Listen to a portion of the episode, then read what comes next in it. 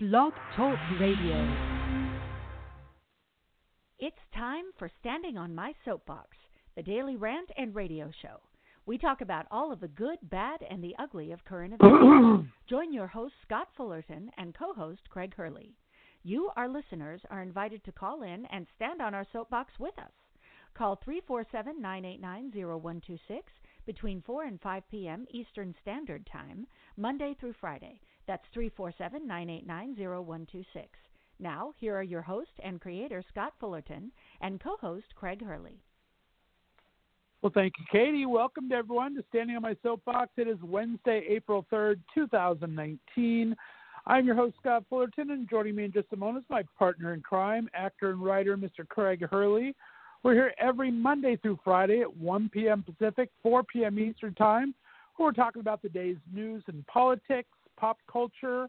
We'd love to have you call in and join us on the soapbox, 347 989 0126. That's 347 989 0126. Let's get to it. Welcome to my soapbox, Mr. Craig Hurley. How's it going in Chicagoland? It is an absolutely beautiful, beautiful day today in Chicago. I love days like this. It's uh nice. like 50, 55, maybe maybe 60. We're having a really beautiful day. I love those days as well. Yeah, it's very nice here in Northeast Ohio too, and we're just going to get yours tomorrow, so that's even better. I like it. Uh, Very no, cool. we're going to get hit tonight with a with probably some rain, and then the entire South. Uh, it should start lighting up. Um, south and and south southeast should start lighting up uh, just shortly after sundown. See, what happens is when the sun rises, it kind of stabilizes the atmosphere, and then as it sets, it becomes more unstable. So, because the radiation is what actually brings us life from the sun. Uh, these are, you know, it's just science. That's all it is. It's just freaking science, uh, based on, you know, facts. Uh, at one point, science is a hypothesis, but um, then they prove it, uh, and that's why it becomes fact.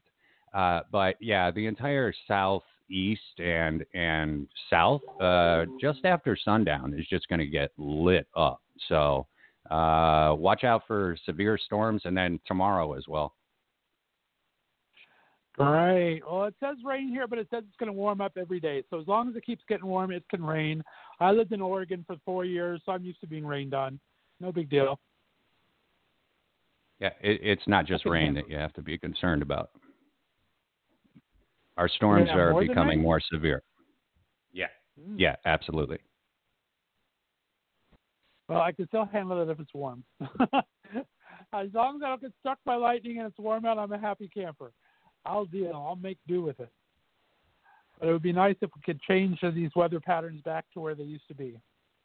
I would be even happier. still. Yeah, that's not going to happen anytime soon. As long as we keep throwing uh, pollution into the atmosphere, Uh, forget that. What about the pollution on the ground, dude? Uh, Dude, I was in the parking lot of Petco, and I'm like, what? What is going on here? This place is disgusting. I thought there was a, a and I don't. It's not just Petco that's in that. Uh, It's a Target, and it's a. There's a whole bunch of stores in this mini mall, and and there's a Krispy Kreme donut, and and I'm like, uh, it's so freaking disgusting. There's garbage everywhere. Can you people pick up after yourselves? Can you do that? Or, or did your mama not teach you right? It's sad how much trash you see just lying around anymore. Um, I just I, the thing that drives me up a tree is when you're driving down the road and someone flicks their cigarette butt out their window. Oh, I want to ram them so hard. Well, there's a new there's a there's a new law. Uh, yeah, uh, yeah. I, I smoke, so mm, yes, I, I, I do my part as far as you know contributing to uh, that pollution. Um, and I have always tried to find something else that we could do with concrete. I mean, with uh, well, with uh, cigarette butts, and uh, and it happened that I was working in concrete, and I uh, and I actually flicked a cigarette butt, and that's why I just said concrete. Um, uh, that I flicked a cigarette butt into one of the concrete loads that was being placed into a beam underground. And Uh-oh. and the contractor was like, uh, what do you what do you think that's going to do for the concrete?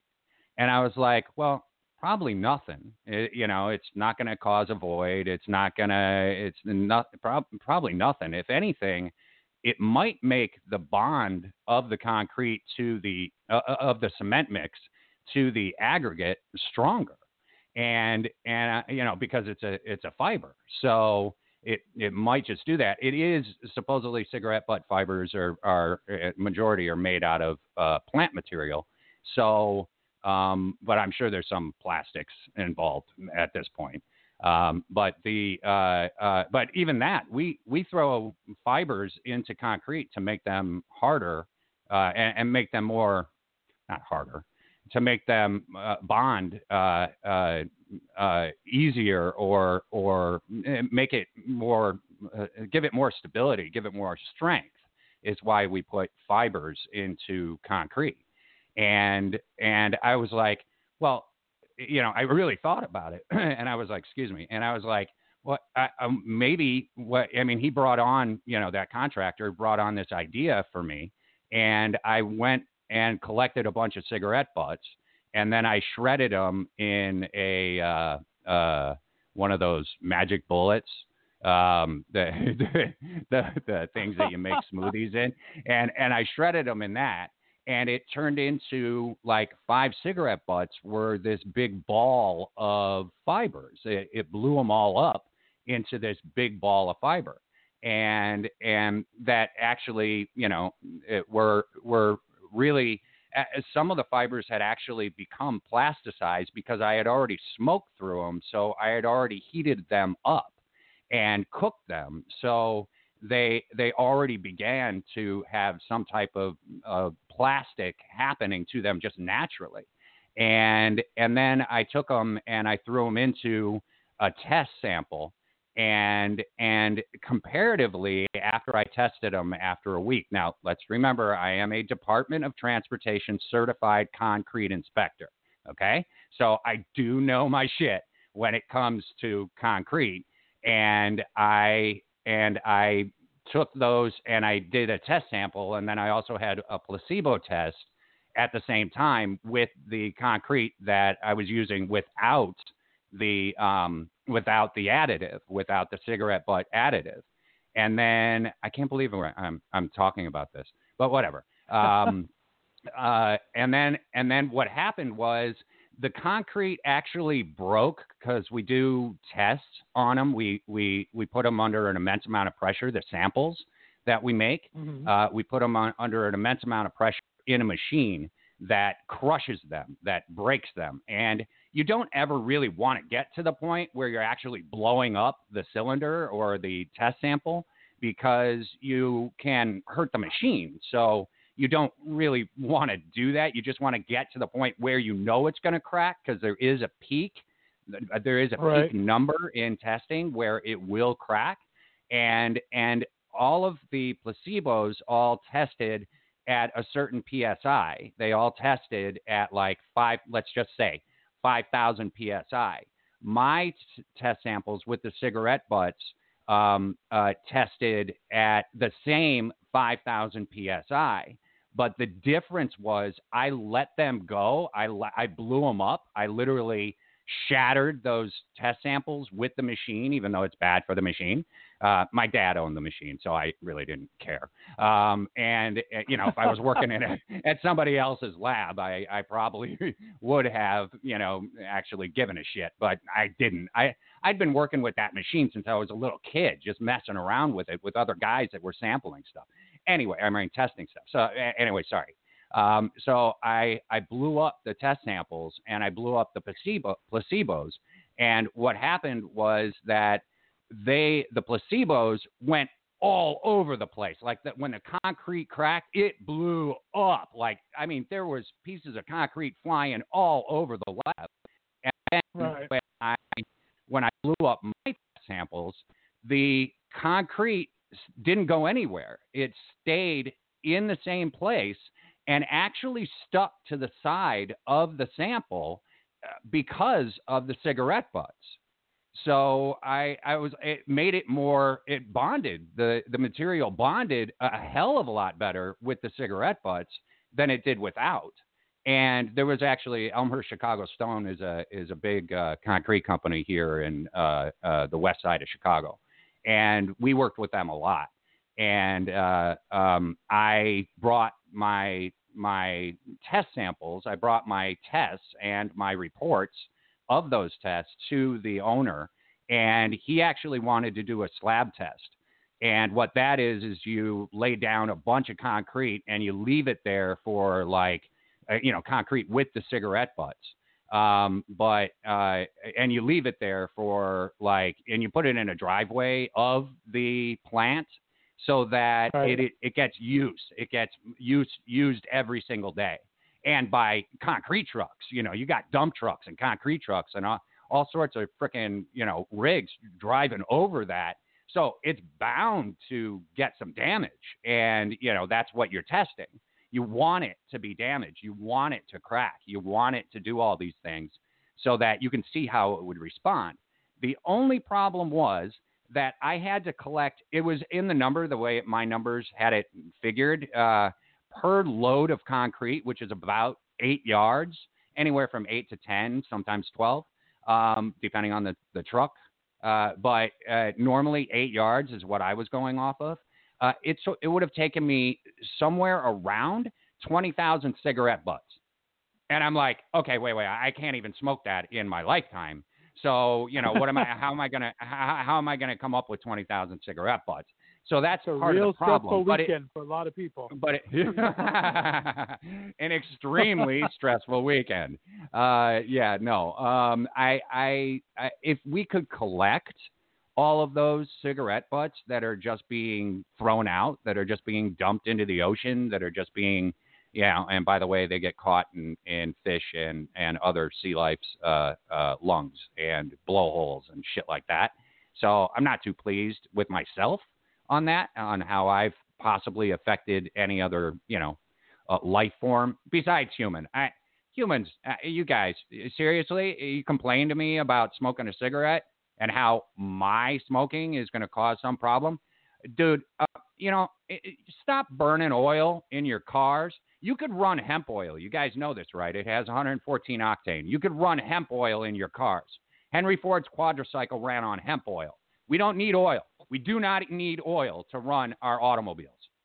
So he wanted everybody to be able to own a car, Henry Ford. He made them so cheap. He wanted everybody to be able to own a car, and he wanted everybody to be able to grow their own fuel, hemp. So anyway, because hemp grew in everybody's farms at that time, doesn't now. Um, uh, I, am sorry. How did I get off of that? Uh, what was I talking about? Freaking concrete and, and you, cigarette butts. You were talking about your concrete so, test and the, the slabs that you laid down with the truck. Yeah. Well, no, we didn't. We didn't ever get there because I, there was no way for me to collect freaking twenty thousand cigarette cigarette butts, except for if everybody else joined in. You know, if everybody else was like, "Here, Craig, we'll send you, you know, our cigarette butts," then great. You know, then I would have had a slab test. But there was no way for me to do a slab test. And he actually wanted me to sell the idea to uh, 3M because 3M are the people that are that develop all of the um, fibers for concrete. And it's because they have extra tape and they have extra shit that they, you know, aren't don't know what to do with. So you need to recycle it in some way. And I'm talking like cassette tapes, actual cassette tapes that nobody listens to anymore. So nobody uses for anything and and they have to recycle them in some way. So they chop them up into little tiny parts and little tiny pieces, and then they use them as filler in concrete or or bonding additives, fibers. So um, wow. so yeah, cigarette butts actually can be recycled um, and put into concrete. I had an argument with my dad when I was doing the experiments because he was like, "There is no way in hell I'm putting a cellulose material, a plant material." into concrete. There is no way I'm putting wood into concrete. And I'm like, I'm like, well, uh, you know, if if it was good enough for uh, uh, uh, God, I can't think of his name right now, uh, the dude that built the Great Wall of China, then it's got to be good enough for us. It's got to be good enough for me. So because that the Great Wall of China, which is one of uh, the engineering wonders of the world, correct? uh, has tamped down sand, then has a cement mix. He actually mixed it with water. He was actually thinking about concrete in this, and then put in some cement mix, which is a a limestone crushed uh, material or something like that, something as porous as limestone, and then and then put in actual willow trees, actual trees, and had all of his slaves tamp them all down, which is, means you you push them all down, you put pressure on them, and then you pour another layer on top of that of sand, of cement, and then of of willow trees. So I was like, if it's good enough for who was that? Was it Genghis Khan? No, who was it? I can't even think. Was it Ming? I can't. I, I right now I can't I think of the guy that built the, the Great. Wall of China. I'm Somebody call in three four seven nine eight nine zero one two six. Who the hell built the Great Wall of China? Anyway, um, yeah. Uh, so so yeah, cigarette butts do are recyclable uh, if we use them for the right stuff, but we're not. We're not doing it. So I, I can't. How how the hell did I get started on talking about this? I don't know, but Qin Shi Hang is the name. I don't know how to pronounce it, but Qin Shi Hang Uh, built the Great Wall. The leader that built that built it. Yeah. Correct. So it was to protect his Qin dynasty There back you go. in 221 to 206 BC, which is when the dynasty started. So been there. Yeah, no, long that's that's be, that's before Christ was supposedly here, right? So that's two thousand years ago, man. Uh, you know, if, if it's good enough for him, it, it's definitely good enough for me. Who the hell am I? I'm just some dude who's standing smoking on a on a on a concrete. I mean, on a construction site and dumping a cigarette button i- into the mix. So that's all I am. There you go. Well, did you feel different waking up in a women-run mayorship in Chicago this morning? Um. Yeah. and Yes and no. I, mm, eh. I, I. There's a lot of positives to it. Uh. It's a woman, so that's good. Um. I she's a woman. Sorry. Uh. And. Uh. But. I. I. I mm, uh, she's LGBTQIA, and she is. Uh. There's something else that that's a positive on her, and I don't know what it is. She's black. Um. that helped. You haven't had a black one in a while, so that's good. She's uh, you have a black lesbian woman running the third largest city in the U.S. So that's interesting. I think uh, probably the third time a woman has run that She big did- city. Yeah, she did sweep all 50 wards in in they're like districts districts here. So all the wards, um, she swept them and over uh, Periwinkle or whatever her name is. I, I I'm really freaked out at all the cartoon names, and I'm really tired of them, dude. Where where did you all come from? Even I, I- you know, I just you know respect. She she got the mayor, but her last name's Lightfoot. I'm like, what is going on? What is with the cartoon names? I don't understand. Where did these people come from? I don't. I, I really. I just don't get it. That's uh, I mean, it's 50 wards. I mean, every single ward, and she was relatively unknown, wasn't she? Wasn't she kind of new? She's new into the scene of politics, I think. Yeah. The other girl was like, No, it's it, it it's good. It's a good thing. I I I'm still I I'm a fan of of Rahm Emanuel just because I'm in the entertainment business and one good thing he did for Chicago uh, is uh, offer incentives for uh, uh, production companies to come in and film. So now you've got you know uh, four Dick Wolf TV series filming here, and and he keeps coming up with other ones too, and they're all Chicago based. So uh, and you've got uh, I can't think of uh, what's her face from The Chi, and and um, and John Wells has always loved Chicago, regardless of incentives or not. But so he's filming here also because he filmed the ER here as, as well, and there weren't that many incentives, if any, at that time. Um, Right. So, yeah, and I think Lee- Kelsey Grammer too is is going to film something. besides Empire there? I know Lee Daniels brings Empire there quite a bit. Does he have any other? Uh, yeah, no, that's thing? yeah. They film, they film. Well, that's that's the whole thing of uh, you know what's going on with Jussie right now and and and all of that. Uh, I, I, he, I'm pretty sure he didn't lie. I'm pretty sure that the charges never should have been filed, and that's why they were dropped. Um, I'm pretty sure he was jumped by these guys. Uh, this is all the information that I'm getting. Um, and it wasn't planned, even though it was people that he knew and people that he worked with and people that he was talking to not more than five hours before it happened. Um, so there's a lot of stuff that's coming out now about what the situation actually was. So well, the you know, rumor control that I had, I told you I had a little rumor control. Rumor control I heard was that his manager was about ready to get dumped or was not happy with him or something, and they think that his manager might have had something. and That's why he knew all these other players from the Empire thing. So that's been one theory kicked around as well. Who knows? But I heard from a fairly reliable source that the manager was was uh, was talking about this in in a, a very strange way, from what I heard. So who knows? We'll see if he still has that manager for long. That'll be a big key for that. Yeah, and and also nobody's nobody's really talking about his mental health as well. Um, and if you've got, you know, a lot of us actors are freaking nuts, dude. We're we're nuts, and I, we have to be in order to want to get on stage or want to get on, in front of a camera, and and be like, I'm playing someone else. I, I just it, eh, we gotta be freaking nuts. That's almost schizophrenic. It's it's just nutty. So who knows, eh, you know, what his actual what his mental health uh, what what what we have no idea if there's something going on with him too. So you, you, well, you can't way, really take a hit. I mean, if if it if he did if it, if it was a staged act, obviously he's having some kind of problems. And if yeah, it no, supposedly it wasn't. You're accused of all of this.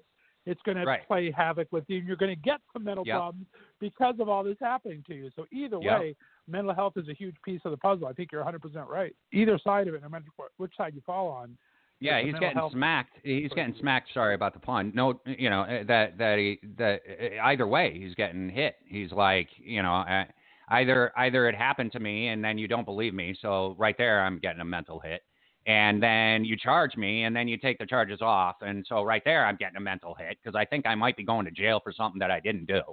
So you know, right. it's dude, he's getting slapped upside the head by the judicial system as well as literally getting slapped upside the head. So you know, right. I, I, I, I, you know, I, I said this before too that you know if it's just a publicity stunt, well then there's other shit that you can do, but it doesn't look like that at this point. It doesn't look like just a publicity stunt at this point. It looks right. like there was actual some actual shit that happened and that none of us know. All right. Uh, what's her face? Foxx, his lawyer is, or the prosecutor. I'm not sure what she is. Um, but she, um, Foxx uh, the she, uh, district attorney for the the district attorney that had to recuse herself because she's too close to uh, Jussie right. Smollett. So, Correct. Um, even though she stayed she involved, referred to the FBI. Right, she referred to the Yeah. FBI. yeah. Well, then it's coming down from the FBI. We're not, you know, it's beyond Chicago police. It's beyond state Right. prosecution. It's coming down from the FBI. So the, all those decisions that are made. Yeah, it's going to be interesting to see how it plays out because I, I, it's not done by a long shot. I think we're still going to be hearing about this for a long time. Uh, Speaking from of FBI, sides. Yeah. they are going. The Democrats are subpoenaing the Mueller report, the Mueller report. I They, saw that. If they do not get, too. yep, if they do not get a copy of it, um, that is that has no what, redactions. These people are so dumb. Don't black anything out, man. Just just admit that you're corrupt and quit. All right, quit before you're impeached or even worse, charged with treason. You don't want to be charged with treason, dude. We we end it for you, your entire family. We end it. So don't do that to we the people. We can be fierce when it comes to that. We don't like when treason is committed against us. So quit beforehand. And make sure your kids quit right along with you. By the way, go and poach. Please, please, Don Jr., go over to Africa right now and poach. Want to know why? They're killing poachers. So please, go shoot another elephant, douche. Yeah, both of them, him and Eric both, with their little guns. You're getting a death penalty. You will get a death penalty in Africa if you shoot an elephant again. That is what's happening. That is the law that is being introduced. State law that takes 12 years to get passed here in the states. It'll be like another one of those. Oh no, it uh, could get passed immediately. They actually have mercenaries over there that are that are from the United States. One of the best sharpshooters in the world. This chick used to be in the U.S. military, and and I don't I forgot her name, but um, amazing shot. She's like holds the record for soft target at two miles. She nailed this dude in the forehead at two miles. Two miles away, Wow. dude. He didn't see it or hear it. So uh, just amazing shot. She's one of the mercenaries that's over there shooting poachers for the government. I like it. They they deserve to, what's coming to them. I like that a lot. Very Absolutely. Speaking of, anybody find the guy in Aurora that's hanging out with the Christians that uh, is a Satan worshiper that killed Lori? Oh man, I can't remember her last name right this second. I'll get it. Uh, but killed Lori in the 80s um, over here in Aurora, Illinois. He's hanging out at a Christian. Uh, hmm, really, should I throw out the name of the organization? I'm so dying to just give you the address. But there's already a bunch of people that can see him and know where he's at. Um, that douchebag. Yeah, go outside, man. Just go outside for a little while. Hey, go try to get a job. Good luck. Is that that Gary That guy, Martin man. guy, which guy is that? Get let out of jail. I, I don't want to mention their names. Uh, I don't want to glorify his his douchebagness. Um, so that's the guy that just got out of jail. He should have served 70 years. He got out of jail at 35 because of overpopulation in the jails. Part of the overpopulation problem is the nonviolent drug related crimes that they put people in jail for, mainly people of color. That needs to stop. They all need let out. Are you hearing me, Governor Pritzker, here in Illinois? Let them out. Um, and don't let out guys like this. He's supposed to serve 70 years. He served 35 for good behavior. What? Good behavior? I, oh, what? He's a Satan worshiper who killed a girl. Uh, He probably killed a bunch of people. He's a Satan worshiper. Confessed to the killing. I, dude, you let him out? Are you serious? So now we all get to deal with him. Hey, man, social justice. That's exactly what will happen to him. Yeah, it's going to be interesting to see how that plays out as well. Hey, I forgot to. Um, I did. I, we haven't talked about it yet, but I had dinner with my cousin in from Puerto Rico last night, and that was a fun conversation. And Uh, what did he say about the conditions? Well, uh, she lives about two and a half hours outside sorry, of San Juan. That's okay. Their electricity still goes out often. Uh, they are only allowed to have water every other day. There's water that was left in pallets on docks for months because they had no infrastructure to get it to the people. Uh, it's still pretty bad there, pretty darn bad. Like I said, she's she's without water every other day. They're they're limited to water every day because they can't get the the portability of it. Is the infrastructure has not been set back up again for water. So she only has water every other day. Power is there, but she has a generator. It sounds to me um, like uh, Puerto Rico could use a floodwater relocation program. You know, you start building it yeah. now. You're devastated, right? And you can't get water. Start building it now so that you can. You Yeah, get a you're desalinization You're plant on the island, on the though. coast. I mean, It's a freaking island. You put a small- desalinization plant on the coast, and you pump uh, you pump all the water out of it that's been desalinized, so you've got that water. And then when it comes times for another hurricane, because you will get hit by one, um, uh, y- y- you can you're semi prepared for what's about to happen to you, because you're gonna, about to get massive flooding again. And also build your shit so that it can withstand a hurricane especially a category five. Please just Right. build it so that it can withstand that. We we do have the technology. I feel like I'm in an episode of the Six Million Dollar Man. We can rebuild it. We have the technology. I, I, what the hell? You know? Yeah, Well, Come on, we could have the done this in problem with 1970. hurricane that I didn't realize was that it normally it comes over one direction. This hurricane came across the island and then button hooked around and came back the other way Yeah. halfway to the island. yeah, and went back. Look Yep, at- yep. Double. I remember watching it. Yeah. So it was like a double whammy on it. It did a it did a zigzag. prepared. But yeah, it was it's it's a mess. I mean, she's she's she's retired from now. She served in the Coast Guard. Um, the Coast Guard people, uh, she has so many stories about the Coast Guard that happened there. That was a cluster muck from the U.S. How they set up the, the Coast Guard down there at the time.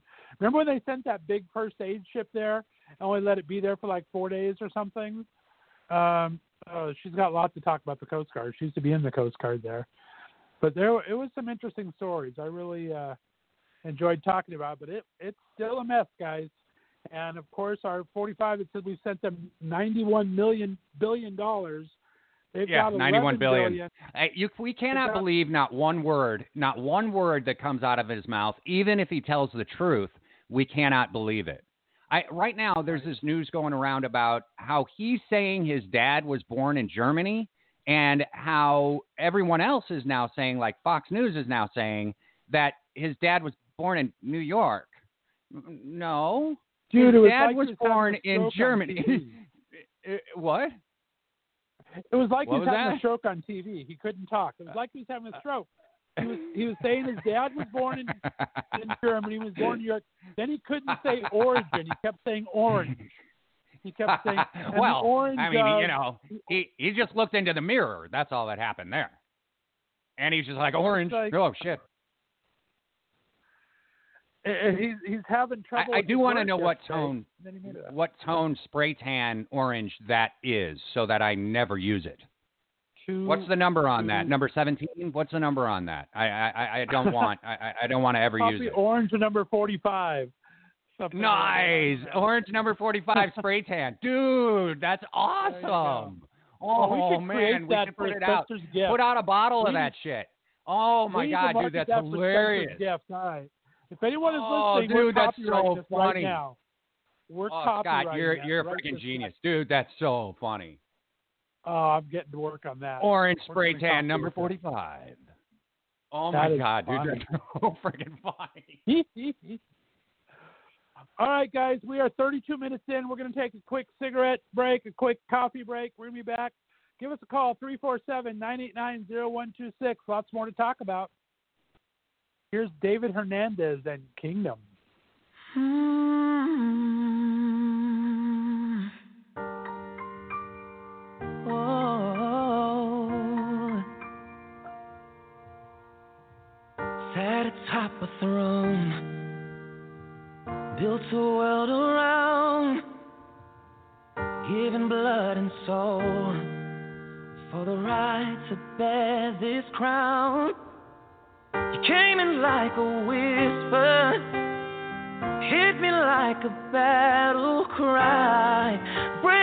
My defenses when you don't even try. Every little part of me says no. Every little part of me just won't let you go. Giving in and giving you control. You know the words that tear down these walls. Cause you're taking all, all from me. Take all the air, air I breathe. I've always held on to my reins, but I'll put my kingdom in your name. Cause you're taking all, all oh, oh, from me. On the front lines,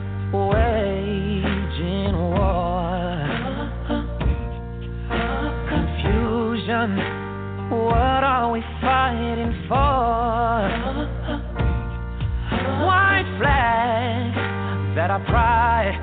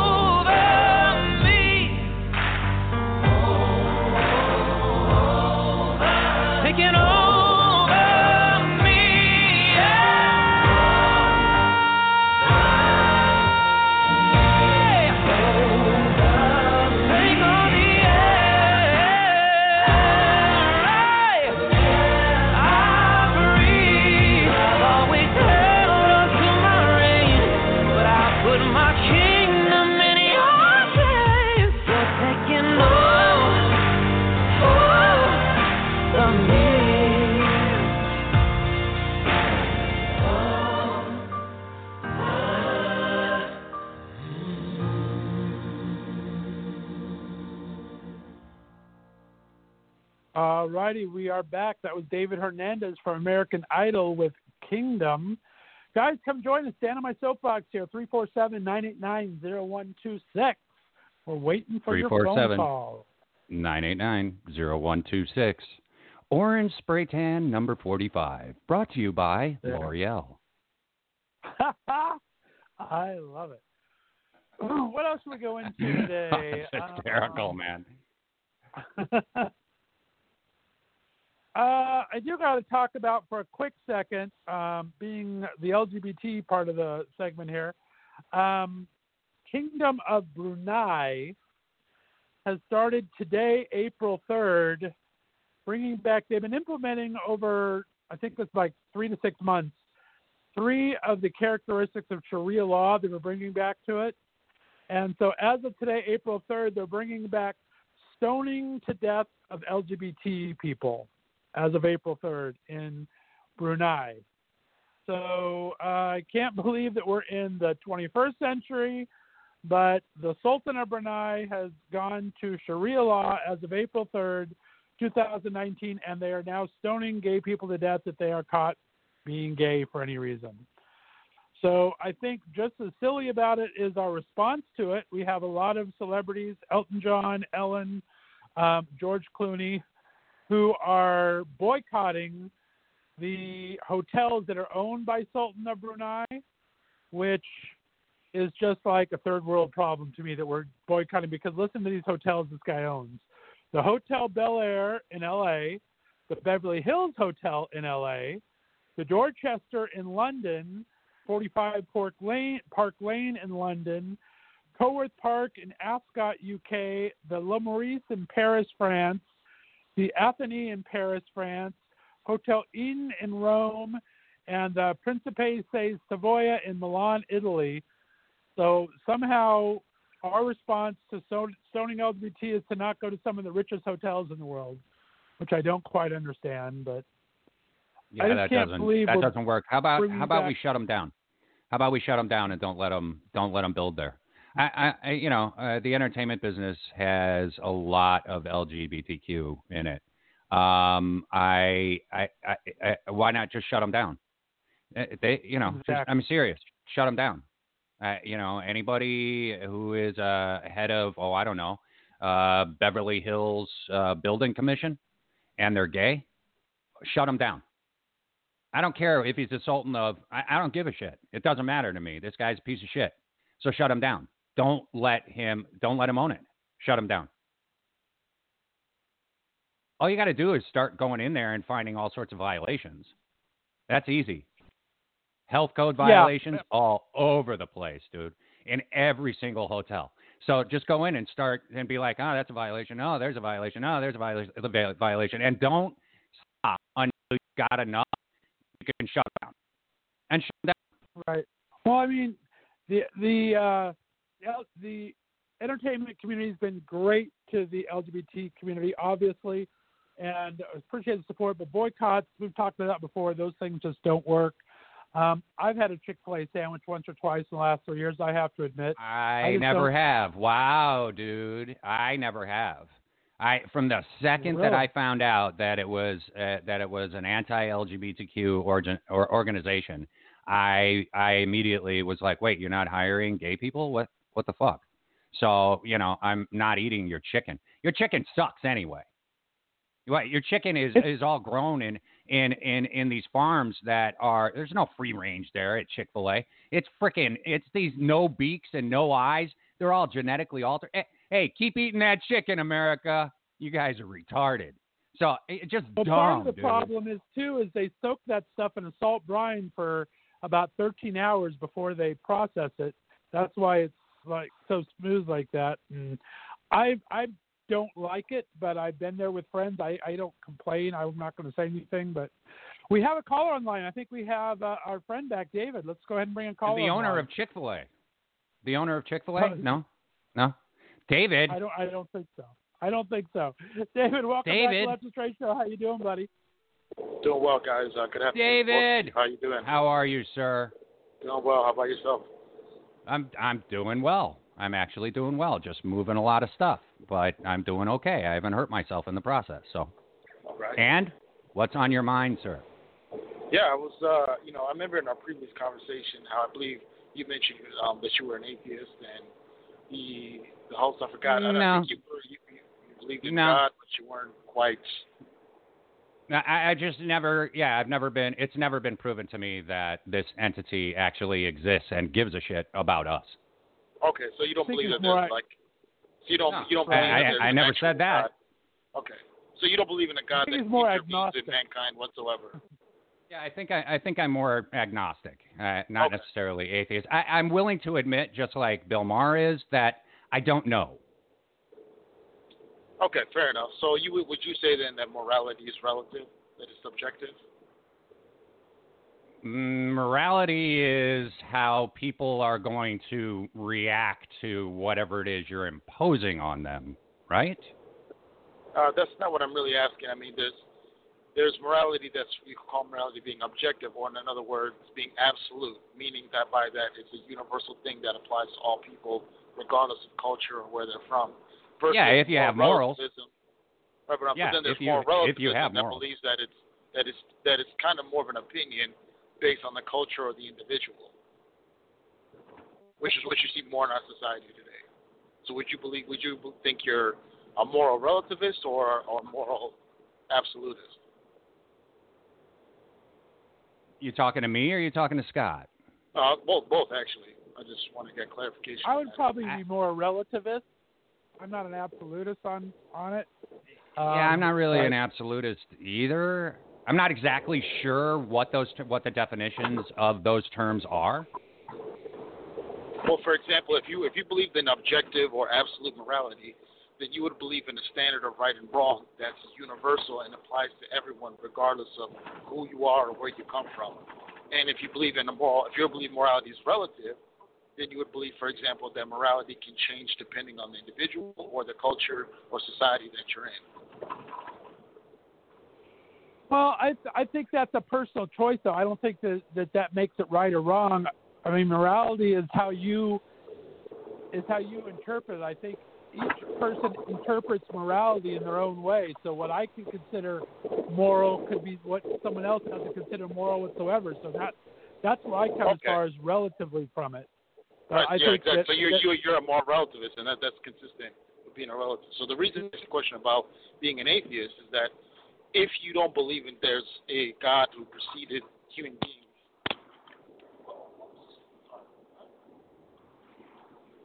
You're fading out there, zoned Dave. out a second, yeah, David. apologies, apologies Say for that that. I, I just I just Oh, no worries.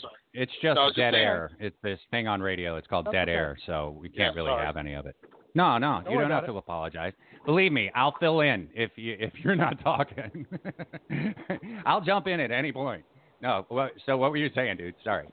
No, I'm just saying. So if, if there is no God, for example, then that means all of morality and ethics is the construct of the human mind, which means by definition it has to be relative, because it, it just comes down to a personal preference, just like Scott mentioned. But it's different to each individual, right? But if there is a God, then there can be a source of objective morality, because now you can have morality and ethics that preceded humankind, and it can be objective and universal and apply can apply to everyone. And so when we live in a culture today that's embraced secular progressivism primarily, or secular humanism, if you will, and has accepted the idea of morality being relative, then by definition, there's no objective standard of morality you can point to to say that the people of Brunei are wrong for wanting to execute homosexuals by stoning, because that's just their culture and their personal preference. Right? So if you're a moral relativist, you're left with having to say, I'm not right, I'm not wrong, you're not right, you're not wrong, to each his own you did, you have no way to actually be critical of another culture or another individual's moral or ethical standard because there's no objective standard to at all whatsoever. If you're consistent you can still with be critical of it. I understand what you're saying, but it's like the ga- the uh, death penalty in the United States is the same right or wrong question as stoning. It's it's it's not that it's kind of what the the criminality is of it. Um, if someone is doing something, I don't believe. I mean, it's two separate things. There's different about. I mean, I'm trying to figure out the best way to explain this who says God is the arbiter of morality? One, um, And two, I mean, where, how did that come into a definition? Hey Dave, That's hey where Dave, where from. in the Bible, where in the Bible does it say that you cannot be gay? Uh, well, if you there's portions in Leviticus in the Old Testament that mentions that, but in the New Testament it's in Romans chapter one and in First Corinthians chapter six, verse nine through ten. And what does it What is- say exactly? Okay, so in Romans chapter one, it describes both male, you know, homosexuality and lesbianism as unnatural, unseemly, shameful, and that homosexuals will receive a penalty within their own body that's due to them. In Rome, in 1 Corinthians chapter six, verse nine and ten, it talks about the type of people that cannot go to heaven and will not inherit the kingdom of God, and it gives an actual a list of certain behaviors that will cause that. And on that list, the two things that apply to this conversation would be effeminate, which is men that act as females, and homosexuals. But then it goes on to say that if a homosexual repents and puts their faith in Jesus, they can be forgiven and then they can go to heaven. But if they are practicing homosexual, they cannot go to heaven. Okay, so you you you I we're talking strictly Christianity, right? Right Yeah, here, just- right? Yeah, but it's You're talking Christianity, right? well. These are the same people, and you're talking about morals. These are the Right. same people who are currently in Illinois harboring a Satan worshiper who killed I don't know how many people, but got let out of jail early. Okay. They are harboring him. This is a disgusting sinner, correct, as far as Christians are concerned. This guy should not be harbored in any way, shape, or form. Well, well, who's harboring the person? It's a Christian organization, and I'm I, I don't want to give out names. I, I you know you can all you got to do is look this stuff uh, stuff up, and they're out there. I because I don't condone the immoral activities of killing someone over your God. Well, you're not. There's no Christian that's allowed to do that. Uh, They're harboring this dude right now. Well, I, first and foremost, I don't know what you mean by harboring. What do you mean, like they're he's a fugitive He is from the staying. law? He has he has no place to go because every single Okay. time they were going to let him out of jail, there was a crowd of people waiting to kill him. Okay, they don't want him in their neighborhood. They don't want him Right. anywhere around their children. They don't want him anywhere near themselves.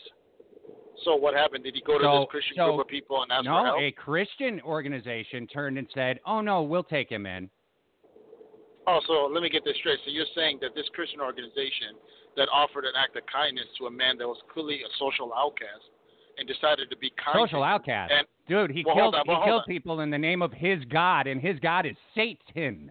Yeah, but, Satan, but, isn't he yeah, the but guy that, that Christians Right. are all freaking out about? Lucifer? Yeah, but, but but Christians are also forgive and then do good to your enemies. Forgive? There is no forgiveness for that, dude. No, no, no. You're, you're not understanding what I'm Absolutely saying to you. Uh, let, me hear. Just let me hear you. Let me hear me out. Christians Talk to are by Lori's Je- family. I, you know what? I actually know people that knew her. My sister knew her. I don't. I, I don't, dude. I, I can't even. There is no forgiveness for this fucking piece Look, of shit. I, I look. I Excuse understand you language. feel. I, I understand you feel that way. That's coming from your perspective. I get that. I'm Morality. telling you. Morality. what I'm telling you is from the Christian perspective. Let me just give it to you clear. Why Christians do this? It's a Christians little are command- immoral, in my opinion. Well, let me let me let me, let me just say why, and then and then you can object whatever way you want to. I'm just let me give you the Christian reason for why they do this. Christians are commanded by God to do to live by a principle known as doing good to others, regardless of how who they are or how they treat you. Christians are Well, let's cage some children. but let's hold on. But they say Christians are expected to do good to their enemies. The Bible says when you see your enemy who is in need, to reach out and to help him and to do good unto him. And by doing so, you show him the love of God and you show him how God's heart for him. Because you may hate him, you may think he's an evil scumbag, but God still loves that person and he wants to forgive him and he wants to give him a second chance. The Bible says God does not Yeah, want to nah, that's where that's where I'm thinking. I know- I know- I know no, that that guy doesn't because- give a because- shit, dude. That guy, Oh, he gave us free will. He gave That's us free opinion. I'm talking man. about what the Bible says. The Bible says God does not want to punish the wicked. the Bible was written by a bunch of old white guys. They weren't white. They were Well- Middle Eastern. For the, as a fact. Okay, second whatever. point. it was it was second written by point- a bunch second of point. old white, uh, a bunch of a bunch of dudes. Oh no, but let me clear. Let me make. But let me make something clear. You're an, you're an agnostic, borderline atheist, whatever you want to call yourself. What you asked me was, why were these Christians doing this? I'm telling you why Christians do it because their belief system is based on the Bible. Whether you accept it or not, Catholic. hold on, hold on. I was hold on. raised let me, Catholic. Let me just You finish my point, me. and then you can say whatever you want. Christians believe they're based on the Bible. If I'm not telling you to accept it, I'm not saying to you that you have to accept the Bible as authoritative. I'm telling you, uh, from a Christian perspective, why they do that. Because in the Bible, God commands Christians to do good to even the worst of society because God still loves that person. And despite the fact that you may hate him and you have no love for him, God still loves him and wants to forgive him and grant him repentance and want him to come to heaven one day. Just because you don't care and love somebody because they're no, evil, no, Satan worshiper. things, No, that's a sin, dude. it doesn't Satan dude, worshiping all of us, a all of sin. us have sinned. Every human being on this planet has sinned. God has an art case against each and one, every one of us. But despite that, God still loves us. That's why He sent Jesus Christ to come and die on the cross for our sins. And God wants to forgive us. That's why the Bible says God doesn't want to punish any person. He wants every person to repent and come to forgiveness.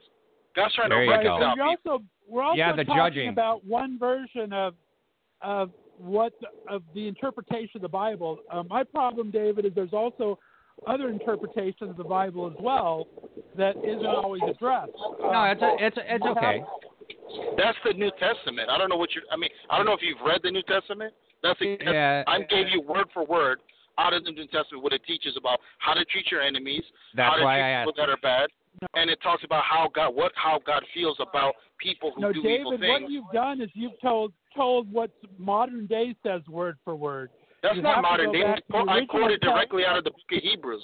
The book of Hebrews in the New Testament says God does not desire the death of the wicked, but rather that all men repent and live. Now, how does that go along with what you're trying to say? That's clearly I stating was God talking doesn't about want to homo- uh, punish I'm evil. sorry. You guys are still talking about that guy. I was going back to the homosexuality part of it. Oh no, no, No, we No, no, no. We can no, we can guy. keep it. Yeah, no, we can. Yeah. You know, it, it, it is all encompassing. I, the definition of morality is most probably judge not, lest ye be judged, which No. Jesus said, right? Jesus, Not I'm sorry. not in I know. way you mean. You're, Jesus you're is differentiating actually morality name. But versus how you but- treat people. no, Just judge like you can not, say- lest ye be No, no, you- judged, dude. It's more of like this. It's like, listen, I can say someone if I meet someone who's a thief, right? I got a lot of people in my family who are engaging in crime, whether it be drug dealing, gang banging, all that kind of stuff. Now, I can say to them and say, more morally wise, what you're doing is wrong. It's not right. You shouldn't do that. You shouldn't rob people. You shouldn't be a drug dealer. You shouldn't be involved in crime and all that. But as a Christian, my job then is to still love them and to treat them with respect. I'm not being saying something that something's morally wrong doesn't equate me now have to treat this person with in contempt. Like if I if I meet a homosexual, I know that in my in my beliefs is my faith homosexuality is wrong and it's immoral. But that doesn't mean I have to turn around and disrespect this person and treat them with contempt. I'm commanded to love them and treat them with the utmost respect and consider them better than myself. That's what you're supposed to do as a Christian. Judge it feels like the secular world- judged. That's, the that's secular world is trying to make Christ, it out to what- be if I say that something's wrong, that means that's that I hate supposedly that what. Christ said. But once again, who wrote that? We don't no, you're, know. you're, you don't, you're not, you're not, you're not it. quoting it properly. Jesus talked Dude. about in that passage, do not judge Judge hypocritically. not lest. Uh, uh, Yeah. Well, wha- what? yeah. What's the saying then? What? What is the Hey, I'll, correct? I'll, I'll, give, I'll give you the entire verse, which you just trying to quote. He said, "Judge not, lest you be judged. That's what I said. For the measure that you use will be measured back to you." And so he goes on to say, "Behold, if you have a, a log in your own eye, how can you tell your brother, let me take the speck out of your own out of your eye? First, take the log out of your own eye, and then when you see clearly, then you can help take the speck out of your brother's." So Okay, Dave. Real quick. judgment. Real quick. I, I am going to cut you off. Um, but who wrote that? We don't know who wrote this stuff. Okay, and it's all based on faith, and you cannot have faith-based legislation and faith-based based judgment and slaying of others. You cannot do that. Yeah, but you, That's you can't tell the people of church Brunei and that. state. But that's in Brunei. We're not talking about in the United States of America. That's hey, their dude, culture, man. uh, their yeah, land. They're free to do whatever they want. You, like, sir, you can't impose I can your sit here and talk about whatever culture. whatever I want to. I think that Sharia law is a bunch of bullshit. I agree It- that it- it, it's not right based either, on it. But I can't I can't go to another country and tell them how they're supposed Yeah, I'm not going to another country and tell them that. I mean, yeah, I am, I guess, over the airwaves, and if anybody's Right. listening, they're probably going to be stoned to death for listening to me. That, and and again, we can't nuts, we can't dude. change that. Like you said, you're a moral relativist, and being a moral relativist, you have to accept that there are different cultures and accept their worldview. You're re- you're reduced to that because you have no objective standard of ethics to point to to say to them, you're not supposed to do this. You're supposed to do this. You don't have that. If you're a consistent agnostic, that's what you have to acknowledge. You that's you can't have is, legislation that's faith based, man. b- based you on can't what? do even it. as a fa- No, no, but, but, That's based faith on based. That's what- based what- on what- what Christianity. That's based on that's based second, on the, the. Torah. Hold That's on. based on the Quran. Hold You can't have Oh, legislation the that's Quran faith says based. can't. The Quran says Okay, so my question is to David. So then, based on what you're saying, is then Christianity, from your standpoint, from a Christian, that it is wrong because your morality is based on God. So you have to agree with Brunei would be immoral, correct? no, I don't, because I know what the Quran says versus what the Bible says. You cut me And the off. Quran- dude. The Quran is completely different. Well, the, the Quran, the Quran is clear that the Quran, Islam believes it- it's, it's a political institution just as much as of a, of a religion, whereas Christianity tries to emphasize the emphasis of the individual's relationship to God. For Right. example, So remember stoning of Jesus gays said, is wrong, though, right? That's all I'm trying to get you Well, I, I right? agree with that, and and and this is what remember what Jesus did when it came to the woman caught in adultery, and they were asked of him, "You're supposed to stone this woman. What do you say?" And he basically said he basically convicted all the people of their sins, showed them that they were just as guilty of sinners. They walked away. He's left with just the woman and himself. He says to her, "Is there anyone left here to accuse you?" She says, "No one." He says, "I don't. I don't accuse you either. I forgive you. Go and sin no more and go in peace." That's what Jesus did. Now Muhammad had the exact same situation happen to him, where a woman, the Jewish people in his time, brought a woman to commit adultery, brought her to him, and asked him the exact same question that they asked Jesus. His response was, bury her in the ground up to her neck and stone her to death. So Jesus and Muhammad were very, very different in what they taught and what they did, how they lived their lives. Let's remember, Muhammad, over the age when he was over the age of 40, married a six-year-old girl and had sex with her when she was nine. How do you okay, get Muhammad to 40? was- What do you mean? How do you get to 40? Nobody lived to 40 2,000 years ago. No, no, I'm talking about the time of Muhammad. This is just this is historical fact. You can look at the Hadith, which is the the Muslim sort of biographical account. I'd of actually like Muhammad's to see the, the All right, DNA well, guys, on, we're gonna have on to his cut body. this short because today I have Oh, man. This was so much fun, do. Dave. Thank you so much for calling in, bro. Yes, sir. Thank I you would Thanks so so like much. to talk about talk it more, but we have a hard stop here in one minute because we have two new shows come on. Dave, I always like Okay. debating with you. Call back Same in. here. We'll You talk about it day. more. Peace, All right. Dave. You guys Thanks a a lot. one. Always love when Dave calls in, but I never have a chance to get a word in edgewise between you two. I'm gonna have to start. I'm so often. sorry. No, yeah, no, just literally, just literally cut us off and and start talking, and then punch us back in like you did. It's it's all good. I was like, I'm talking to myself, aren't I? oh man, Oh, dude, it's fine. been a good show. I'll talk to you soon. I got it. We got to head uh, out. Guys, All tune right. in tomorrow. We'll be back here, one o'clock Pacific, four o'clock Eastern. Standing on my soapbox. Give us a call like Dave. All opinions are welcome. Bye bye. Peace.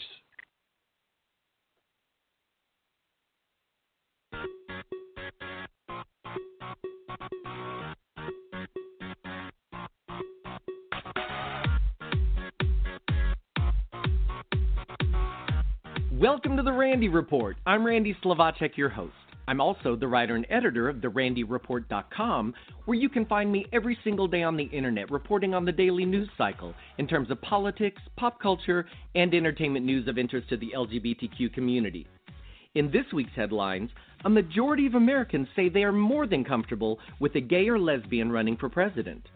The House of Representatives approved a non binding resolution rebuking Donald Trump's plan to ban transgender military service members. Republican lawmakers in Texas approved a bill that would allow state licensed professionals to discriminate against LGBTQ people. And Netflix dropped the official trailer for Special, an offbeat comedy series about a gay man with mild cerebral palsy. All that and more in this episode of The Randy Report.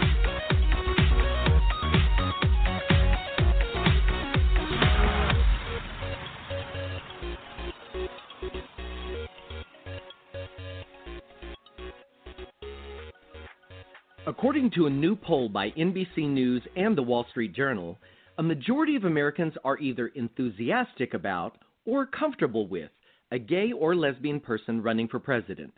The poll's findings come as openly gay Mayor Pete Buttigieg of South Bend, Indiana, has seen a surge in polls as a potential 2020 presidential candidate. The survey showed that 54% of Americans said they would be comfortable with a gay or lesbian person running for president an additional 14% said that they would be enthusiastic about a gay or lesbian candidate. The new data indicates how drastically Americans' attitudes towards a gay presidential candidate has changed over the last decade. In 2006, a similar survey found that more than 50% of Americans either had reservations about or were very uncomfortable with a gay person running for president. At the time in 2006, only a combined 43% of American voters said they were either comfortable with or enthusiastic about a gay or lesbian person running for president that year. The 2019 survey shows 75% of American voters under 35 now saying they would be either enthusiastic or comfortable with a gay presidential candidate. In 2006, only 47% of that demographic said the same. The shift among voters who are above 65 years old was equally dramatic. In 2006, only 31% of voters above 65 years old were comfortable with or enthusiastic about a gay presidential candidate. According to the new poll, 56% of voters in that age group are now either enthusiastic about or comfortable with the possibility.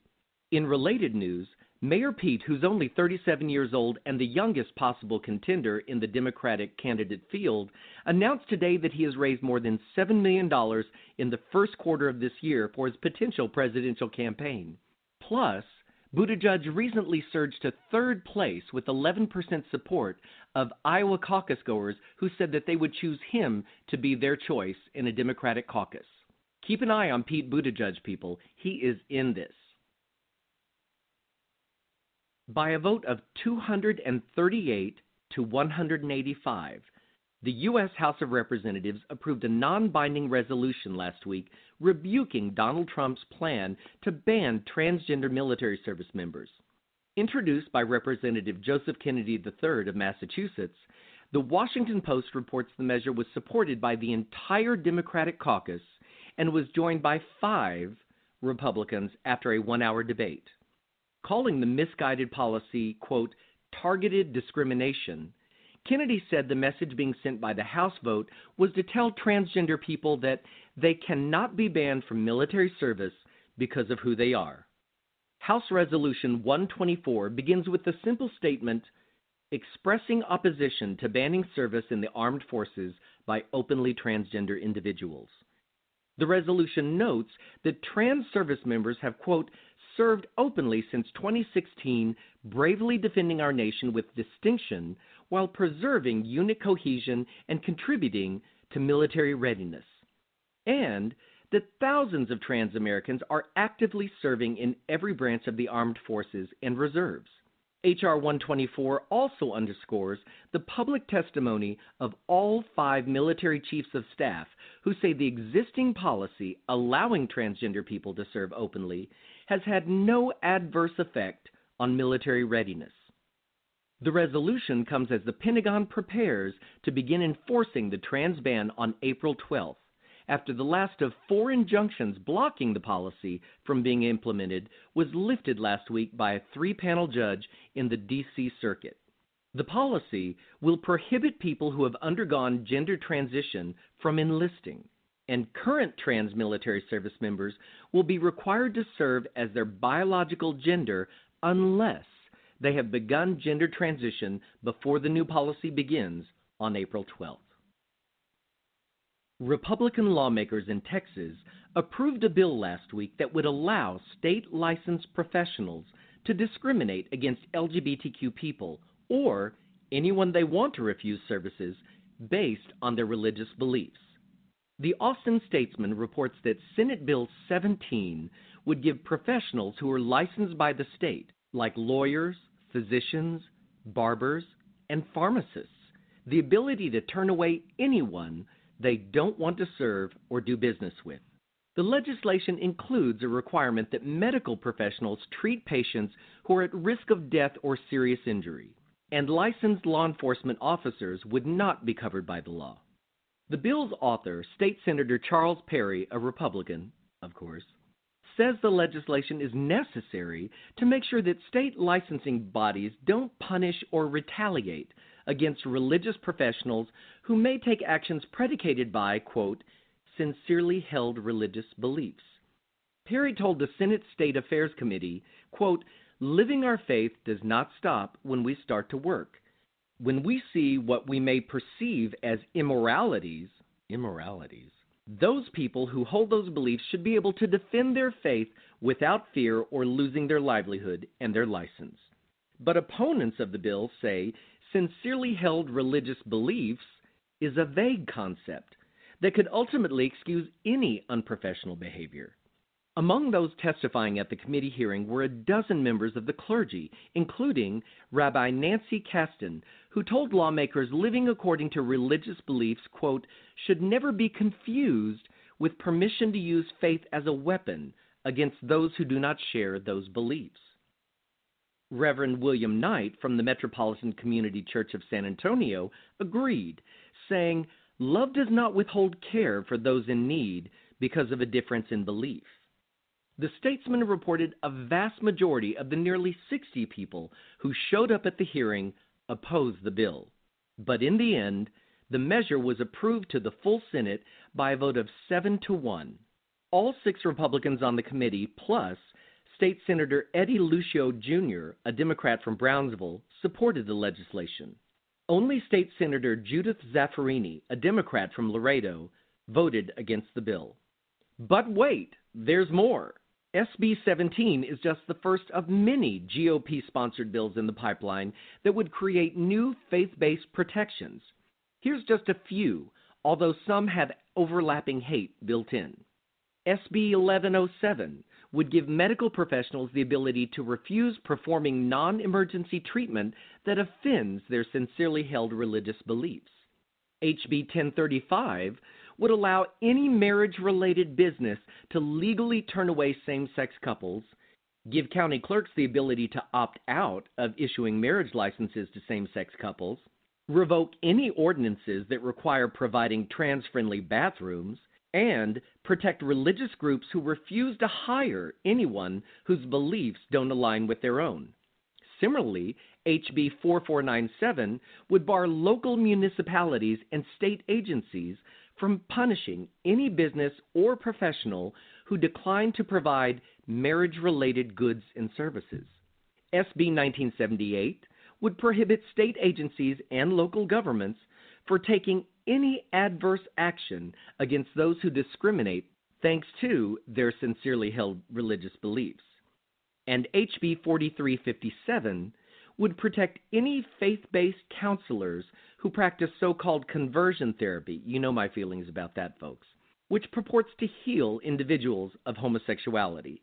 The dangerous and harmful practice has been denounced by practically all major medical associations, including, say it with me, folks, the American Medical Association, the American Psychiatric Association, and the American Academy of Pediatrics. Boo on all of these proposed laws. The 2015 2017 Youth Risk Behavior Survey from the Centers of Disease Control and Prevention, the CDC, reports that 7% of youth today identify as bisexual, compared to 4% being unsure or questioning, and just 2% identifying as gay or lesbian. It turns out bisexual youth represent the largest demographic of LGBTQ high school students and they are more likely to experience depression, victimization, and suicidal thoughts than straight, gay, or lesbian peers. The Trevor Project took a new look at the data from the CDC focusing on the suicide risks regarding bisexual youth. The results are disheartening at best. Almost half of bisexual youth have considered suicide in the past 12 months. Worse, 40% have thought through an actual plan to take their life. 27% attempted suicide. 66% of young bisexuals reported feeling sad or hopeless for two or more weeks in a row during the same time frame. By comparison, 49% of those who identify as gay or lesbian felt sad or hopeless during the same period, as well as 46% of those who may have been questioning their sexual identity. Only 27% of heterosexual youth felt the same. 36% of bisexual girls reported being bullied at school, as did 30% of bisexual boys. And 21% of bisexual youth reported being forced to have sexual intercourse. I should note if you or someone you know is feeling helpless or suicidal, please consider contacting the Trevor Project's Trevor Lifeline at 1 866 488 7386. Or you can text them at 678 678. One more time, you can text the Trevor Project at 678 678. I'll have the link to the data in the show notes. The National Association of Gay and Lesbian Real Estate Professionals, I'll call that NAGLREP, working with Freddie Mac, has issued a new report titled The LGBT Community Buying and Renting Homes Report, which found some hard truths about LGBTQ home ownership. By the way, I should mention here that I'm a member of the National Gay and Lesbian Real Estate Professionals, having been a licensed realtor in Las Vegas for nearly 13 years, so I've seen a lot of the insight reported here. On average, 65% of Americans own their own home, but only 49% of LGBTQ people decide to purchase where they live. NAGLREP reached out to its over 2,300 members to ask about the attitudes of LGBTQ customers as well as their expectations in the future.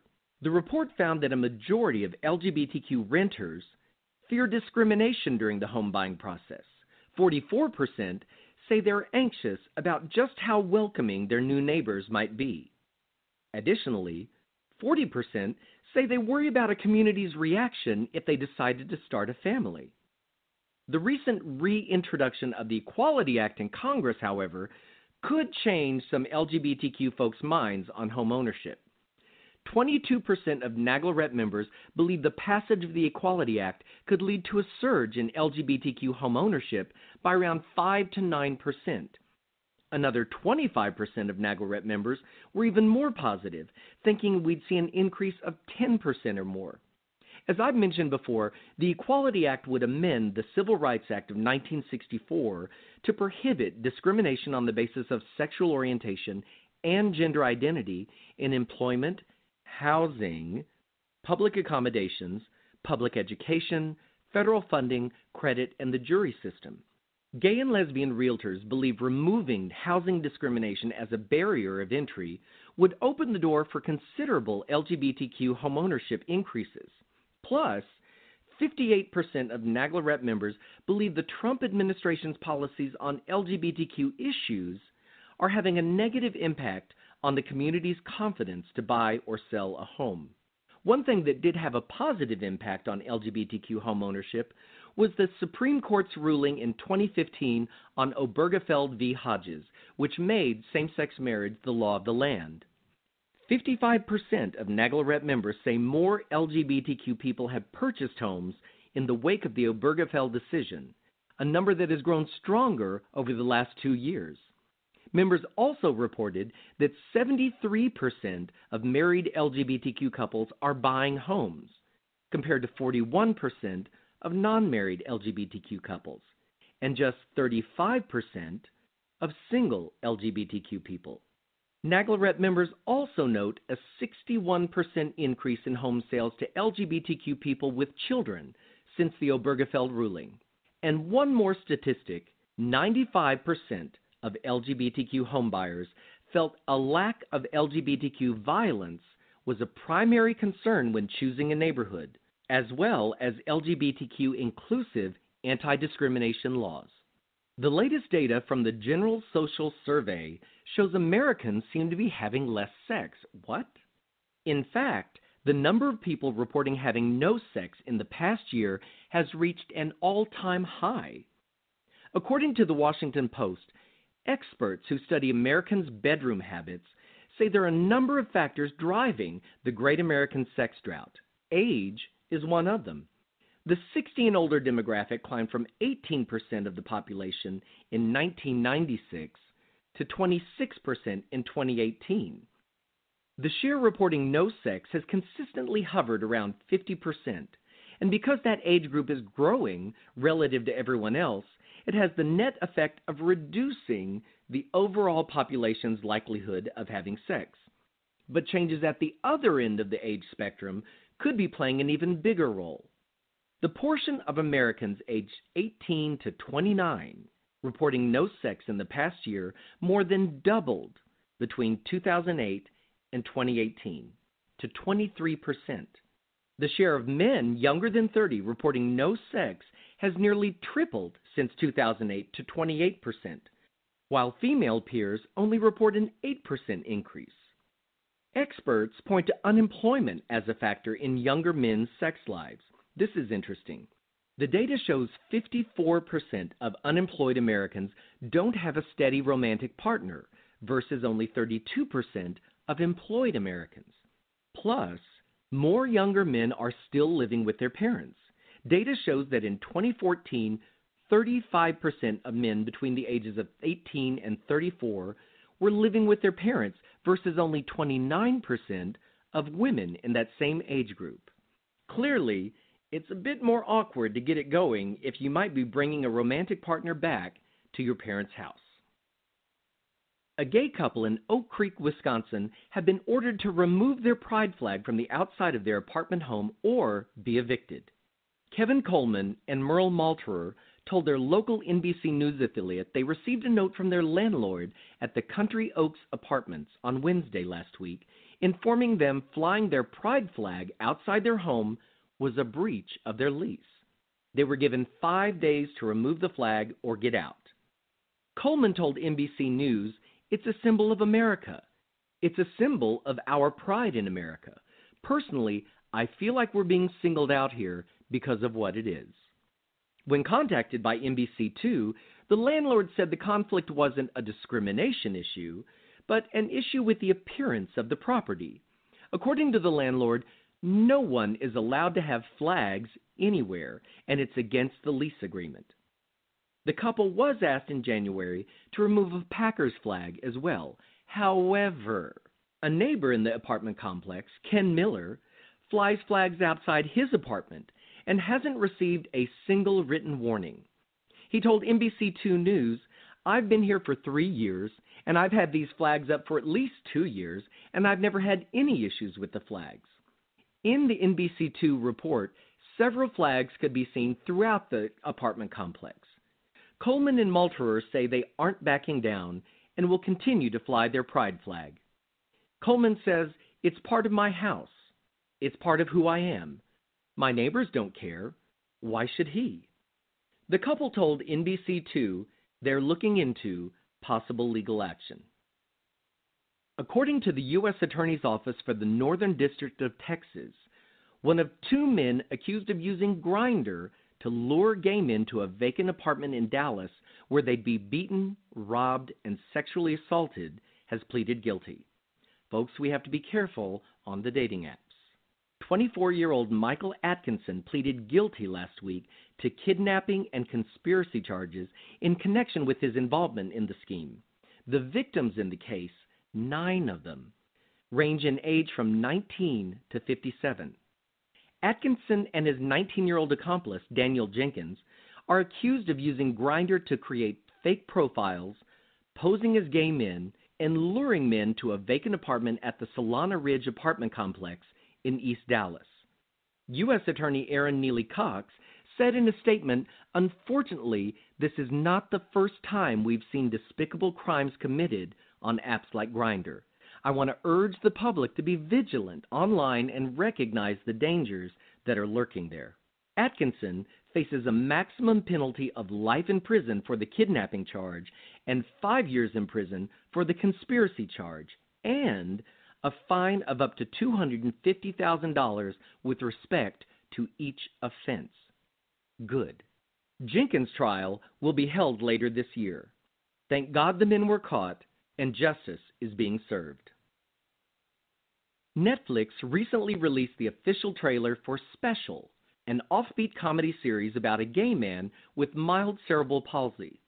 Loosely based on the critically acclaimed memoir by writer actor Ryan O'Connell titled I'm Special and Other Lies We Tell Ourselves, the series stars O'Connell as a man who, quote, decides to rewrite his identity as an accident victim and finally go after the life he wants. After years of dead end internships, writing in his pajamas as a blogger, and communicating mainly via text messages, Ryan gets hit by a car in the street. When his new coworkers assume his limp is due to the accident, he just never bothers to correct the misunderstanding. He says, If you could get rid of the one thing you hate most about yourself, the thing no one understands, wouldn't you do it? The hilarious and heartwarming eight episode series is being produced for Netflix by O'Connell along with Jim Parsons' That's Wonderful Productions and Warner Brothers Digital Network Stage 13. O'Connell's past writing includes being a contributor for BuzzFeed, Vice, Thought Catalog, and other publications, as well as serving as executive story editor for the reboot of the hit NBC series Will and Grace. Special makes its Netflix premiere on April 12th. Check out the trailer on therandyreport.com. And that brings me to the end of this episode of The Randy Report. If you enjoy catching up on LGBTQ news in a quick podcast, I'd appreciate it if you wouldn't mind sharing The Randy Report with your friends. Hey, friends, I know this really cute podcast. It's short and you can catch up on all the news in a little bit of time. I like to think of this podcast as the 60 minutes of gay news only shorter. And remember, you can find me every single day on the internet at therandyreport.com, where I cover the daily news cycle regarding politics, pop culture, and entertainment news of interest to the LGBTQ community. Thanks for listening, folks. See you next time.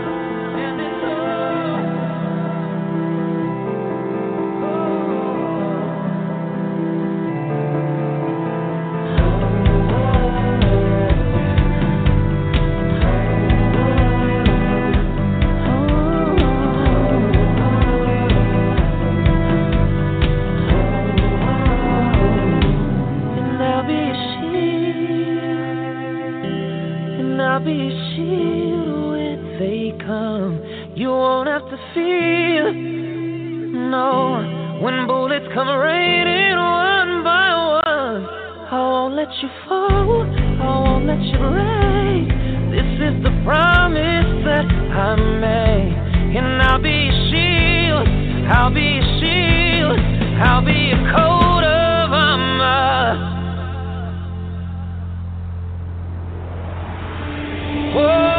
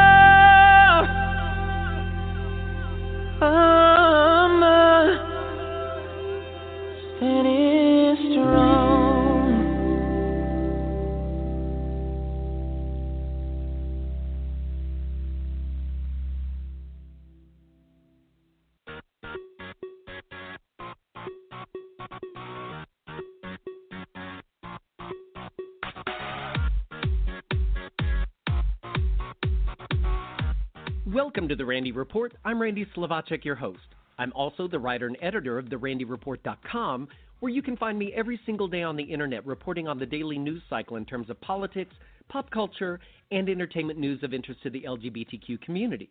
Since 2012, when web series were just beginning to capture the attention of online viewers, the creative team of Rick Copp, Joe Dietl, and Ben Zook has made Where the Bears Are the comedy mystery web series, accumulating over 40 million views since its premiere and winning awards like Best Gay Web Series from AfterElton.com and Queerty. Where the Bears Are follows the exploits of four bear roommates sharing a house in the hills of Silver Lake, Los Angeles. It's often described as the Golden Girls meets Murder She Wrote, but with big hairy gay men. The show has a worldwide fan base, and the creators and stars have been flown to Europe, Australia, and Mexico due to the show's immense popularity. For the past four seasons, the series has been funded by the show's fans via crowdfunding campaigns that have allowed the creative team to produce Where the Bears Are to the high quality that's made the show such a success. According to press material, season 7 promises to be one of the campiest and most outrageous yet, featuring a bear beauty contest, a crazed stalker that's targeting all of the bears, and shocking plot twists. The season will be sure to dazzle diehard fans and new viewers alike. Today, I'm chatting with the oh so handsome Ian Parks, who plays Hot Toddy on the series. Over the years, Hot Toddy has gone from a woofy sleepover date to marrying his love Nelson to becoming a secret agent at the International Security Agency. Ian is here to give us the update to what to expect in the upcoming season, as well as share why the crowdfunding campaign is so important to the series. Let's take a listen to the theme song to Where the Bears Are, and then we'll chat with Ian Parks.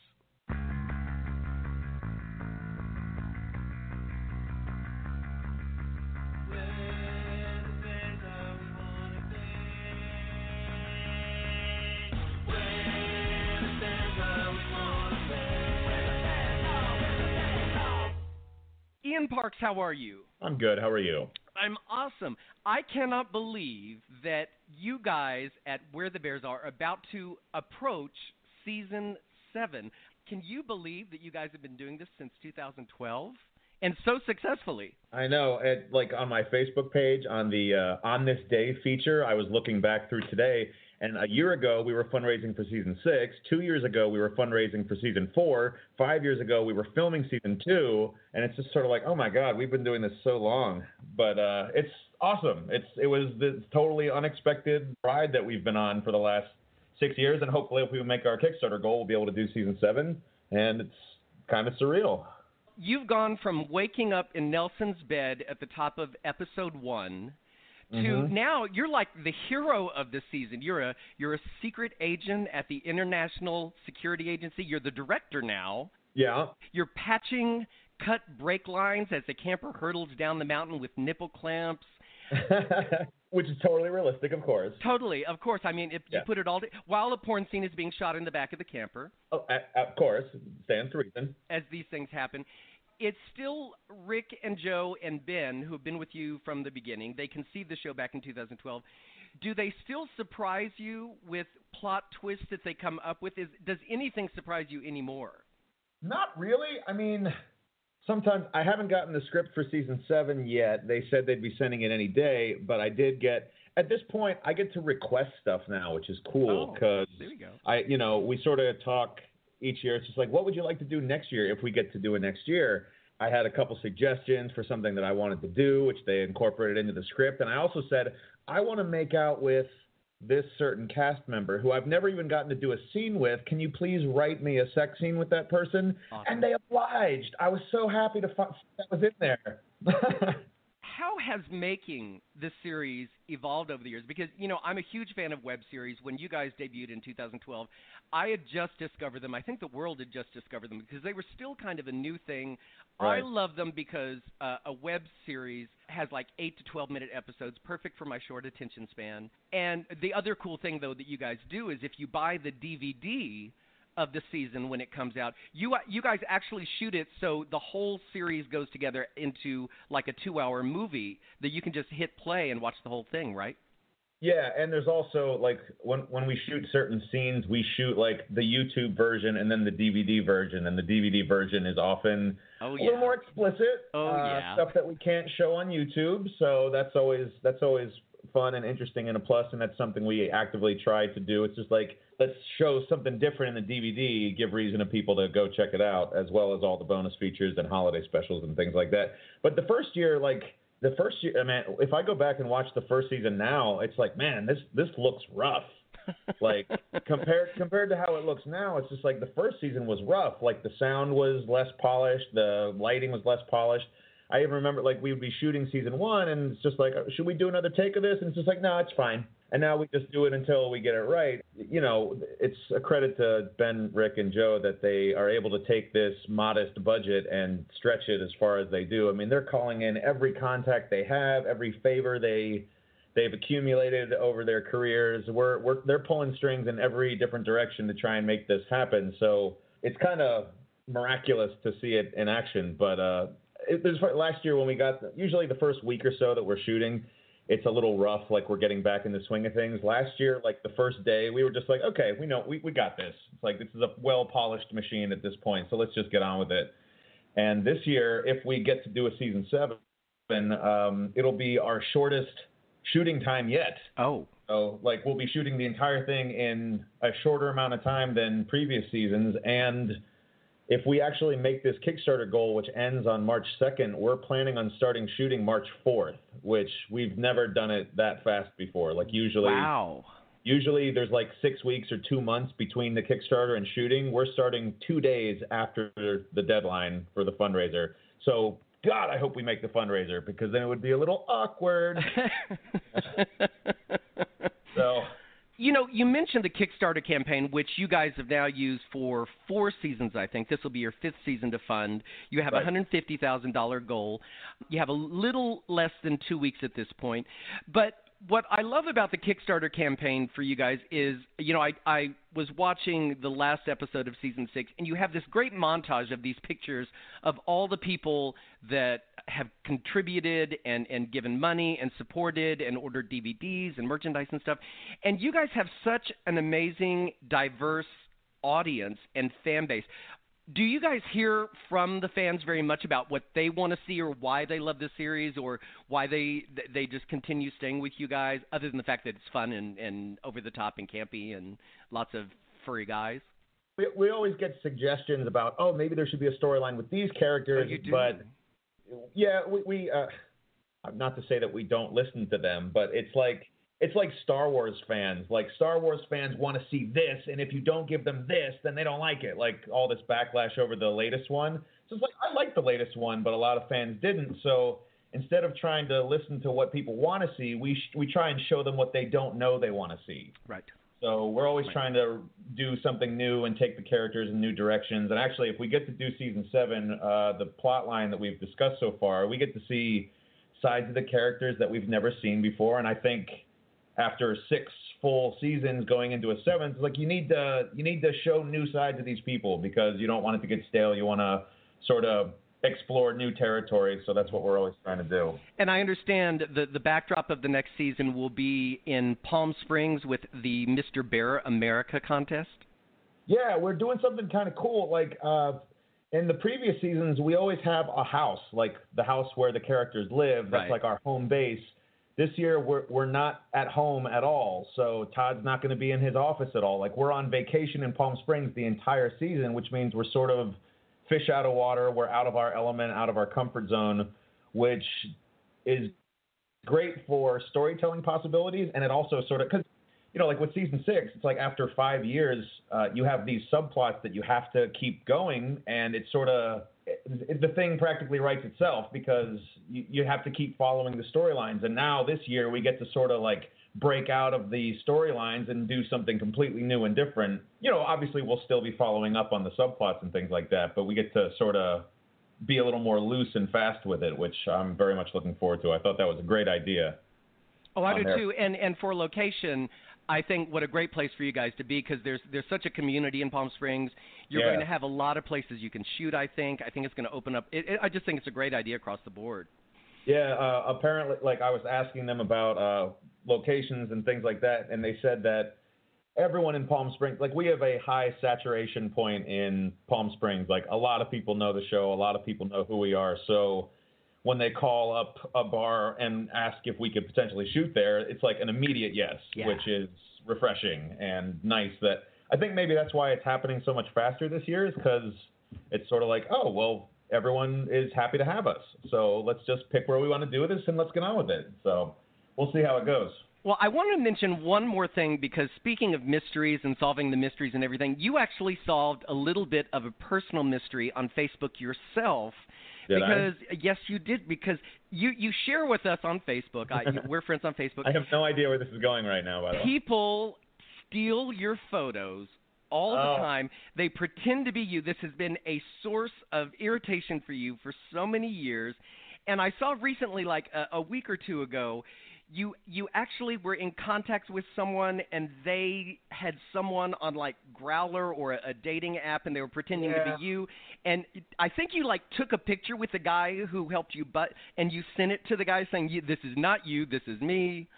Well, no, it was like I was in Palm Springs for uh, IBC weekend. We were uh, doing the screening of season six and promoting the Kickstarter. And this guy, I'm sitting in the lobby of the Hard Rock Hotel, and this guy comes up to me. He's just like, I was talking to someone on Grow, on Scrowler, uh, Scruff, Growlr, Growlr. I was talking to someone on Growlr who was using your, your pictures, and he was like 5,000 miles miles away. He lived in Spain or something. And I said, those aren't your pictures. Uh, and he and the guy in Spain was like all of acting offended, like, "What do you mean they're not my pictures? Of course they're my pictures." and he comes over and tells me, he's like, "Just this morning this was happening." I'm just like, "Dude, go get your phone." So he comes back with his phone, and we take a picture sitting next to each other, and the, he sends a message to the guy saying, "You know how I know it's not you in those pictures? Because I'm sitting next to the guy in those pictures." And I was like, "Oh, Awesome. I'm sure that person could care less and will continue to use my pictures. And it used to be a real source of um, aggravation. Like it used to really bother me, and now it's just it's just kind of funny at this point. Like, really, another one.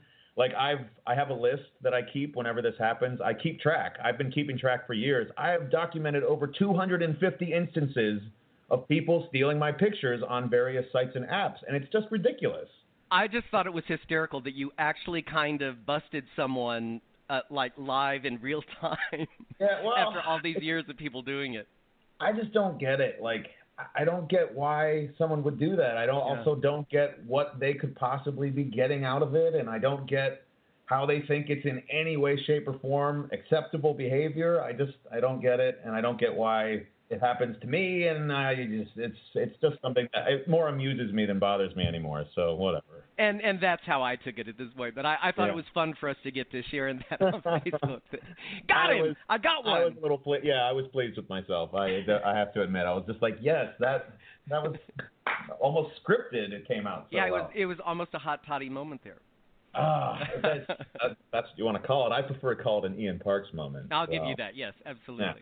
Well, thank you so much for having time to talk. I want to remind the listeners that you have until I think the Kickstarter campaign ends March 1st at 9 p.m. Pacific time.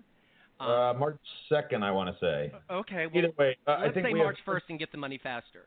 Yeah, we have 13 days at this point, and as always, thank you for taking the time to talk to us and help us plug this fundraiser. It's always a nail-biting fundraising experience trying to make this goal, so we appreciate the we appreciate the assist. Oh, absolutely. Hopefully, we'll be getting to work on season seven in 16 days. I'm still a huge fan. I, I was watching the credits roll. I saw my name because I contribute every year. I want to make sure. I don't just watch, I, I contribute, and I want everyone Thank to do you. so. Everyone, if you want to donate, uh, the easiest way to get there is to go to wherethebearsare.tv. There will be a pop up with a link to the Kickstarter campaign and give some money to help these guys. It's fun, it's over the top, it's campy, and you get to see Hot Toddy be a secret agent now, and he's super hot. Anyway, thanks, Ian, for having time to, to chat. I know you guys are going to get the money. I, I'll be shaking the trees with you guys, and I look Ah. forward to season seven. Yeah, me too. We have some fun stuff. I'm, I'm, I'm any day now. I'm supposed to be getting the script, so I'm very much looking forward to diving into it and getting to work on this. And again, thank you for your help, and thanks to all the people who have contributed to the Kickstarter, and thanks to all the people who are going to contribute. Please do so Right immediately. and yeah, we thank you. Yeah, Awesome. Thanks for chatting, Ian. sure thing. As I've made clear, I am a fan of Where the Bears Are and have been since 2012. I think it's terrific, over the top, campy escapism. For 8 to 12 minutes an episode, I can just turn off my brain and laugh at where the guys take us. And every season, the writers and the creators seem to take us in new places that we have no idea where we're going, and then they top that. One of the things we didn't talk about very much is when you contribute to the crowdfunding campaign for Where the Bears Are, you become part of the Where the Bears Are community, and they let you know about when new things are happening. You get to see the trailer for the season before other people do. And also, if you contribute, you also get little bonuses. For instance, if you donate $25 to the campaign, you are thanked in the closing credits, like I was, I saw my name, for being a part of the community.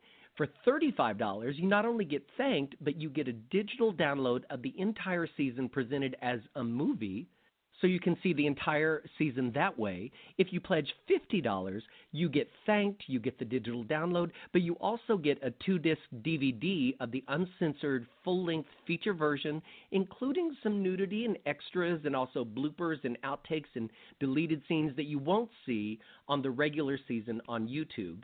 So there's a lot of fun involved with being a part of the Where the Bears Are community. And I just want to encourage you to be a part of it. And not only is it fun, but I get asked often, why isn't there more LGBT centric programming or TV series or movies or music created by or specifically for an LGBT audience? And it's here. And that's why I want to showcase and spotlight these projects on the Randy Report so that you know about them and you can be a part of them.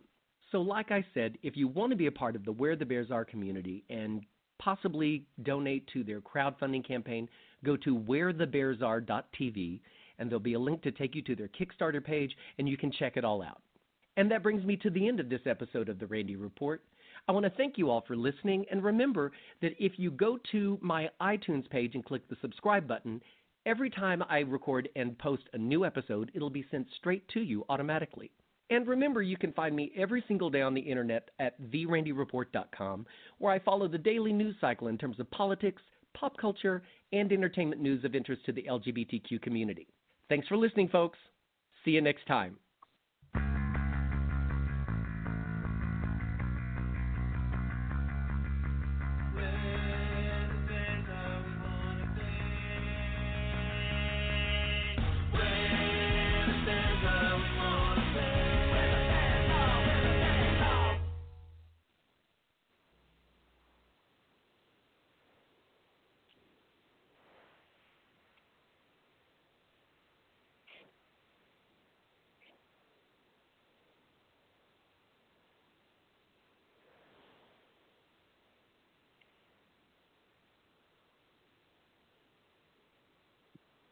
Blog Talk Radio. Welcome to Voices for Change 2.0, the only podcast that focuses on mental health while mixing in movies, music, books, sports, and pop culture. Here are your hosts, Rebecca and Joe Lombardo.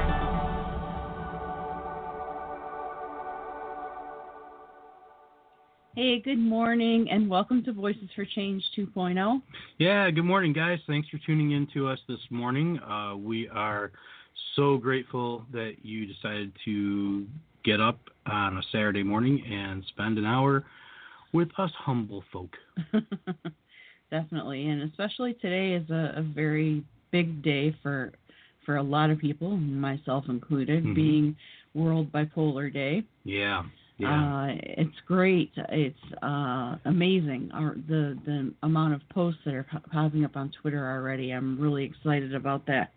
yeah, I think we're going to be busy retweeting your hashtag all day long, babe. Yeah. Well, aside from my hashtag, it, that one's not quite as important as the other two, but Right, right, but still, it's going to be in there. yeah.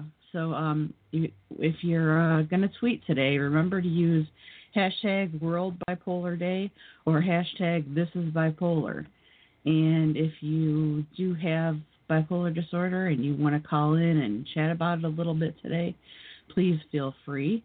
The number is 347 989 0126. And we'd be happy to chat with you. And, and I know I've, I've already checked with our guests. And bipolar, I don't think, is their specialty. But, but I've talked to them and they said they would be happy to um, entertain calls or, or what have you if we received any. So Yep. uh, we're grateful to them for that. Yeah. So, um, really, really quick, uh, you know, I've been on vacation all week this week, and it's been it's been a busy vacation, but it's been nice getting to you know sleep in and you know just hang out a little bit, and you know we're gonna we're planning anyway on. Yep. So we're sorry, we're planning on going out tonight and finally getting to go see uh, Captain Marvel, which I'm looking forward to. Uh, mainly with Avengers Endgame coming out next month, that I'm all super excited about. And uh, you know they keep showing ads, and I keep getting more and more pumped up, and I'm like, why can't it be the end of April already? so, you know, Pardon me, I'm choking on wa- water over here. you all right, babe? Yeah. Um I must admit and I'm I'm going against all the the women that I know that have seen the movie, but I'm not that excited about Captain Marvel. Um I do like Brie Larson a lot, um but I'm not entirely convinced that she was exactly right for the role. But uh, you know, I'll I'll go tonight and I'll see, and I'll probably be wrong, and that'll be fine. but You heard it here first. it wouldn't be the first time. You heard, But, heard um, it here first, people. Yeah. So I, I'm I'm sure everyone that's seen it has said it was a really good movie. There's been a few people I've seen here and there online that have said um, they didn't get why it was so impressive. So I rarely listen to to critics or anything. So uh, I'll, I'll you know make my own decision after the after the movie. But hopefully it's good. Yeah, I've got to say. I'm looking forward to it. So, that being said, talking about pop culture and all, all things uh, groovy, we've got a couple of groovy guys that we're going to be talking to today. Um, they But they're not lovely and talented. no, these guys are groovy. Oh, okay. Yeah, no, I'm sure they're lovely and talented. I, I will not I will not dispute that in any way. Okay. But they're also really groovy. So, you know, I, I welcome grooviness to our show.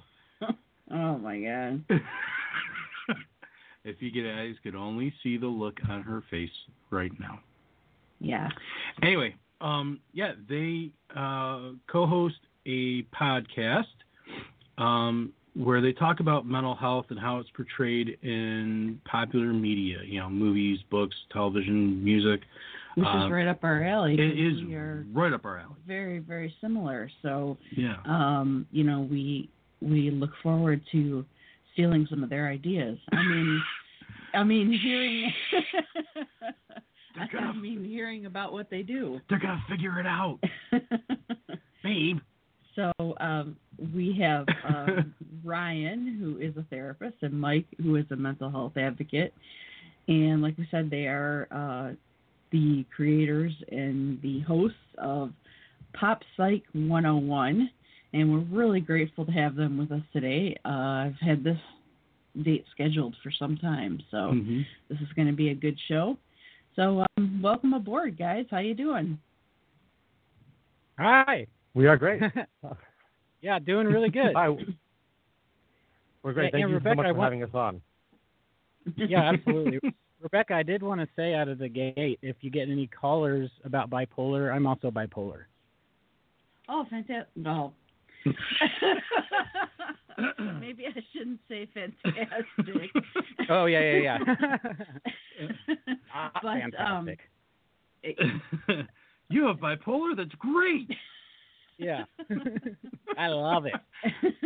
Oh, yeah, I. You know what I mean. You you you know where I was going with that. Yeah, so, so while we may not be uh, experts per se, we have both per- personal and professional experience with it, for sure. yeah. Okay, great. Uh, I'm I'm happy we established that and and the way we did. so, yeah. So, uh, Do you guys have any questions for us before we jump on in? yeah. Uh, no, No, we're really excited. It was funny. We were talking before we came on. Um, you know, you, as you guys were, were talking about before we uh, jumped in. Um, it's it's just fun to talk to other people who are passionate about mental health and also other things. Um, you know, sort of adjacent to that. So we have a lot of fun talking about, obviously, as you introduced us, in mental health as it's portrayed in pop culture.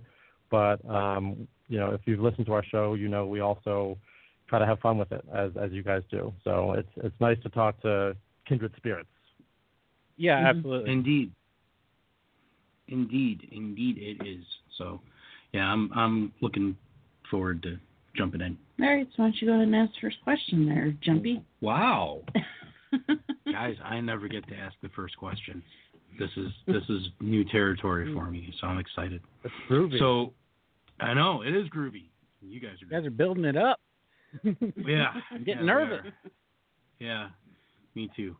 Um, okay, so a question for each of you: Where does your mental health journey begin? Um, Mike, if you want to answer first, that would be awesome, and then we'll get to Ryan. Yeah, sure. Uh, well, you know, I think mental health is something that spans everyone's lifetime, uh, whether you have a diagnosis or not. Like, it's just something to, you know, be aware of and and stay healthy in. But as far as my issues and my diagnosis, started real bad when I was about 19, and uh, massive panic attacks, all sorts of just, you know, bad things, not feeling well, and absolutely had no idea what was going on. Uh, and as you guys can probably both know, the climate about mental health back then was even more like more stigma. Like you tell your friends, and you get a lot of it's in your heads and that kind of thing.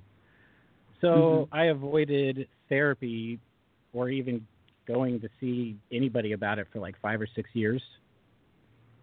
And uh, yeah, and I've just kind of been dealing with that ever since.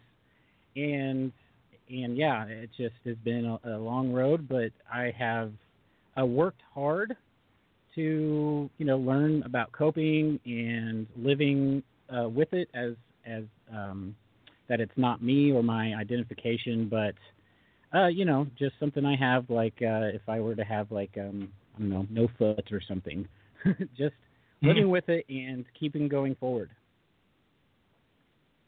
Very cool. That's kind of I mean cool yeah, and now I make Pop Psych 101. And uh, what about you, Ryan? Yeah, so it's an interesting question, and I've talked a little bit about it on the show. Um, you know, some of it goes back to experiences in childhood and just sort of wanting to understand both myself and other people and how I would say life events form us and form our thought patterns and form our emotional responses. You know, so things that I experienced in childhood leading me towards um, majoring in psychology in undergrad, having some really formative um, internship and job experiences in the field, um, initially in actually in addiction for several years. Um, Hmm. And obviously, addiction carries with it a lot of mental health issues. Um, so, getting a lot of experience working with people who have, you know, strict addiction issues, but then also what we in the field call dual diagnosis, people with addictive disorders and mental health issues. So uh, over time, I transitioned into working with people who mostly only had mental health issues. Um, and, and obviously in today's climate, the addiction field and the opioid crisis and all that sort of thing is, is a very serious issue. But I found my, um, my calling kind of came more towards both uh, a younger population. So I work with a lot of um, grammar school to sort of college age students now. And over time, I transitioned from working in inpatient units. Now I work um, only outpatient, essentially private practice model. Um, but I am, am very grateful for the opportunity to work with people who have mental health issues and any help I can provide, both in direct practice and now in the podcasting realm, is something that I've really enjoyed. And you know, just getting an opportunity to, to educate people, but also hopefully entertain people while also talking about mental health issues is something that we've really gotten um, enjoyment out of. Cool. And how how long have you guys been doing the podcast now? Uh, we started So in we- October. Well, kind of started in October. Our first episode came out in October, but Ryan and I have been kind of working together since what Ju- June or July of 2018. Oh, okay. Yeah, so our, we just recorded our 26th episode, um, and that doesn't count all the sort of silly deleted scenes and other random stuff we upload. but our, our proper episodes, um, I think we just recorded 26 that'll be out on Monday. That's right. Oh, that's exciting. Yeah. Congra- Congrats, guys. It's great. Yeah, we crossed Thank that 25 marker. Nice. Apparently, it's a big deal for podcasters. well, that's cool. So, um, next question is uh, for let's let's um we're going to direct the questions at at at you at Ryan or at Mike. That way we can um avoid some of our talking over each other. Yeah, Mike and I never do, do that to each other on our show, so that'll be completely different for us. yeah, believe me, we know. We know a thing or two about talking over one another. yeah, we sure do. Yeah. So, yep. So um, I will go to Mike with this one. How long have you uh, known each other? Uh, Ryan and I, yeah, we, Yes. I, yeah, I guess since before June or July, uh, Ryan and I uh, met on a forum in uh, like a podcast support, like you know, learning things, and I'd been podcasting for a little bit, and we both had separate shows, so yeah, we we started talking and working together on his other show back in July. So not Hmm, even okay. a year yet. So you guys are still in the honeymoon phase. Wow, I caught the wife off guard with that one, guys. Good lord. I don't, I don't think she was expecting that. That was great. Uh, I wish you could have seen it. So very cool. Um, so it's so it's still relatively fresh for you working together. How has that been? Because I know before the show started, uh, one of you is in New Jersey and one of you is in Missouri, right? Right. That's right. Right. So how how do you guys actually go about doing the show then? I'm like, like we do ours through through Skype. Do you do the same thing, or do you have a different way that you do it, or dish? Tell us. Um, Yeah, so- we do. Yeah, Mike. Okay, go right. Well, yeah. So, so I was going to say, um, you know, I'm I'm Ryan is, is a therapist from New Jersey, by the way, and Okay. um, you know, we as Mike mentioned, we started out. Um, Mike was helping out, helping me out with some audio on my show, um, my individual podcast, which is uh, in hiatus now, focusing all my attention on Pop Psych 101, um, and you know, we started recording, I think, together at the same time um, right around that time in October of last year. And the, the format that's really working well for us is we do Skype live, but individually record our tracks. And then Mike, who is a audio and visual guy, um, computer whiz, uh, throws everything together and makes it sound real good. So um, we actually have a really nice um, working relationship in that, you know, we're both um, experts in our own fields, if that makes sense. Like Mike um, brings a lot of value to what we're doing and um, you know makes the show sound far better than I ever could have on my own. But also Mike brings his personal experience, which I think in terms of listeners being able to hear someone share their own experience is incredibly valuable. But also in in breaking down things and asking questions and you know doing things that I wouldn't think of on my own as a therapist, just sort of doing my own thing as I was before. Nice. Yeah. That's really cool. Yeah. Very cool. You know, yeah, and it and it, it does help having, uh, you know, a, a tech background doing this stuff. Um, Oh, yeah, it's, it's a bit of a learning curve. you know, it's it's definitely a bit of a learning curve, and you know that's why I'm I'm grateful that we've got Scott because Yeah, absolutely. you know he's uh, he's our go-to guy when it comes to actually doing the show and and all that and I, I've been able to figure out a couple of of the ins and outs of of podcasting. Like, you know, I have uh, a separate Spreaker account so that um, you know we can just you know blanket the blanket the world with our podcast We're- essentially. blanket the interwebs. Yeah. and I figured out how that works, but as far as, you know, actually producing a show, we'd we'd be lost without Scott, so we're we're really grateful to him. So Yeah. And incidentally, if you hear any noise in the background, that's us trying to keep our youngest cat from getting into the closet. um, so. Well, yeah, I can totally might relate. hear- My two cats are currently circling the bedroom as well, so no, no worries there. Cool. Yeah, uh, she she is obsessed with trying to get in there for God knows why. But um, yeah, so I just had to chuck a marker at her. So there's that. Live radio, yeah. ladies and Good gentlemen. times. Good times. So Okay, so next question will be for Mr. Mike. Uh, how important is sharing your story with uh, other advocates? uh, with other advocates. Absolutely, very important. I think, um, and admittedly, before Pop Psych started, I, you know, had been in therapy and outpatient programs, inpatient programs a couple of times, but I kept it really very hidden as far as, you know, basically only close friends and family knew that aspect of me. And uh, when Ryan and I started working together, I um, I I realized, hey, I'm going to have to come out and say that I'm, you know, bipolar more publicly now. And so, like, I never really thought of myself as an advocate until around that point, and until we've kind of gotten emails from people that we've helped them uh, through different struggles.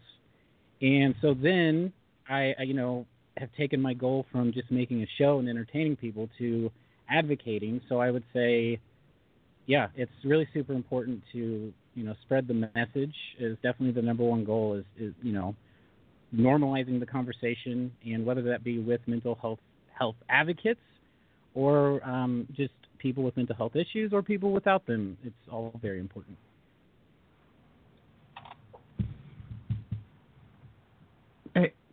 What? I'm sorry. He was he was staring at me like I I had I- something planned to say, and I, I- was just gonna say that's that's great. No, that's very cool. Um, well, I, well, I've been the one responding. oh, okay. So All right. I was giving you the opportunity. I didn't well, thank you. want to be help. Well, I Help. I appreciate you coming forward and, and, and telling your story for sure. Um, I know that I've had some similar experiences, and uh, I was also diagnosed at 19, so uh, we have some Oh wow, yes. Some things in common there. But um, Mhm. I, and looking back on on my life, I know that I probably could have been diagnosed even earlier.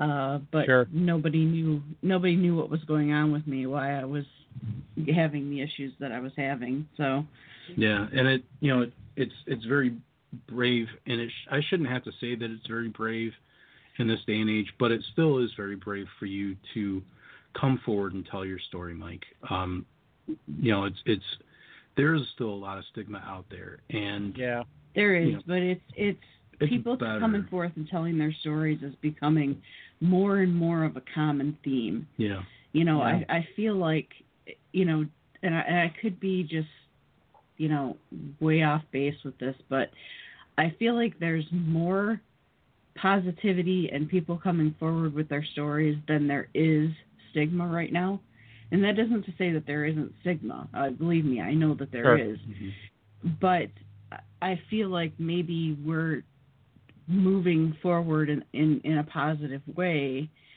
uh, and kind of canceling the, the the negativity that, that when we all first started this mission that we were all facing. Yeah, I would even say like uh, you know back when things first started for me, or not you know not first started, but started getting more apparent that it was back then it was complete rejection if you told anyone, and now it's just a little awkward. so that's Mhm. like a, a vast improvement from rejection. For sure. yeah, and some of us are are normally very awkward.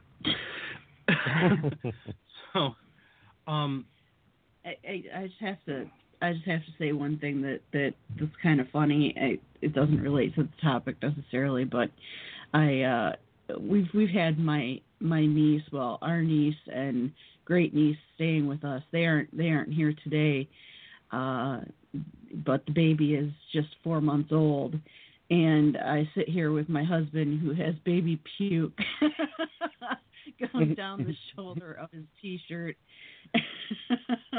and you know just kind of gives you the idea of what of what a vacation he's had over the past week yes, it's uh, it's it's That, that is it's quite a visual. it's it's been interesting. I'll tell you. Um, yeah, you reach a point where you throw up your hands and you give up. You're like, okay, I'm going to walk around with puke on my shirt today. Um, it, it's a, it's a new normal. So, you know, Yeah, I have a three and a one year old, and I don't have any clean clothes, so. yeah, I can I can imagine. So, but yeah, she's uh she's my pride and joy, that little one. So I I love her very much. yeah she's And- she's adorable she's and I know everybody says this, but she really is one of the cutest babies I've ever seen. Mm-hmm. Yeah, we're not biased. We're really not. No, no, of course not. No, no, no. She's very adorable. So, um, all right, Kate. So, so the next question I, I kind of have to modify a little bit, and, and we're going to start with Ryan on this one. Um, you know, you guys mentioned that before you started working together on on Pop Psych 101, you each had your own podcast that you were working on. So, on those individual podcasts, when you both first started doing it, what made you decide to do a podcast? Why a podcast? Together. No, no, no. Be, starting out before together. Just on our own. Yeah, sure. Yeah, yeah, just the initial, you know, I mean, because obviously when you're both doing a podcast and you see that you have a good working relationship, you know, then it's a, a no-brainer. It's like, oh well, we, we should work together, you know, and I and I get that. Yeah. You know, Yeah. but the initial motivation to starting your own podcasts Why, why'd you do it? Yeah, so for me, um, you know, as, as a therapist, you know, obviously, you know, being in therapy, in, in sessions, you know, all the time, ha- having these of conversations all the time, but also having this overarching feeling of, I wish more people had access to the insight that that people develop on their own in, in these sessions. Um, so I've always looked for ways to kind of spread that information in one way or another. Um, you know, I've written blogs, I've um, you know done speaking and workshops and things, um, and I've just found that you know starting out doing the the podcast stuff, that talking has always felt much more natural to me than writing. I still I'll, I do still write on the side, but I just love the sort of natural, and now especially having a, a co-host conversational um, way to, to interact and talk about these issues. Just really opens the door to more people being able to relate, being able to connect to the information. Um, and, and obviously, we chose our topic, um, and I chose um, the topics that I've talked about because I've just been trying to find a way to make this information more accessible for people. So we can talk about mental health through the realm of pop culture, through the realm of movies and television, where people talk about that, that stuff anyway. You know, all the better for me. All the better that we can find ways to talk about stuff like bipolar disorder or PTSD or um, you know we have an episode coming out on um, Monday about the therapeutic relationship um, in Good Will Hunting.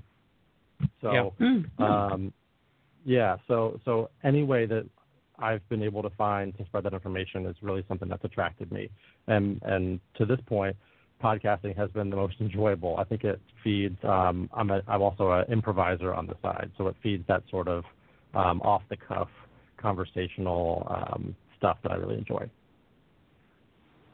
Very cool. Very cool. Um, we'll get Mike's side of it after our break. Yeah, We're, absolutely. we're about 25 minutes in now, and we're going to take our first break, um, just in case you guys, I don't know, got to take a leak or something. Oh boy. Um, we're going to be listening. I gotta to go be groovy. Hernandez. Yeah, well, you know, it'd be groovy if you had to go make a tinkle. So, um, Please stop. Please stop. we're, we're going to listen to Dear My Future Self by David Hernandez. Stay tuned. Dear my future self.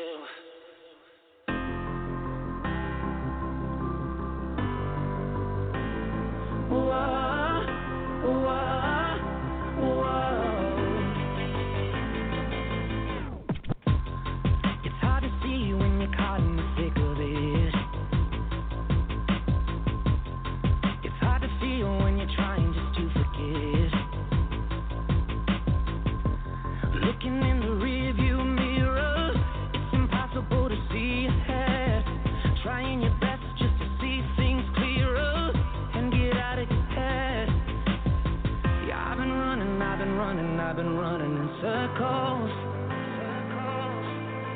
It's a journey, it's a journey, it's a struggle, but I know when the world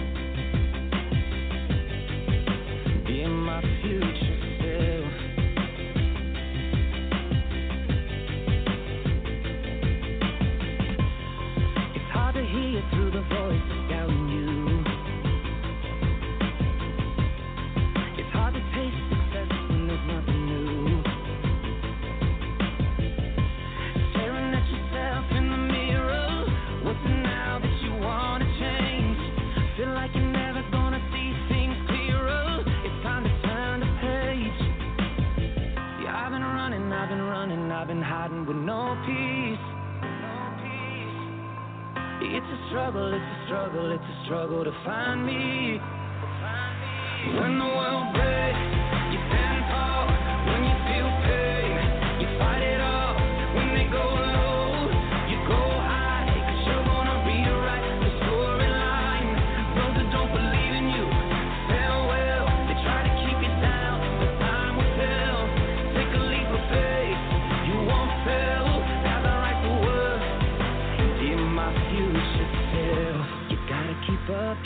be strong. Don't lose the faith, you gotta keep on. You gotta keep up, you gotta be strong. Be strong, be strong. You gotta keep up, you gotta be strong. Don't lose the faith, you gotta keep on. You gotta keep up, you gotta be strong. Be strong. When the world breaks, you stand tall. When you feel pain, you fight it off. When they go low, you go high. You're gonna rewrite the storyline. Those that don't believe in you, farewell.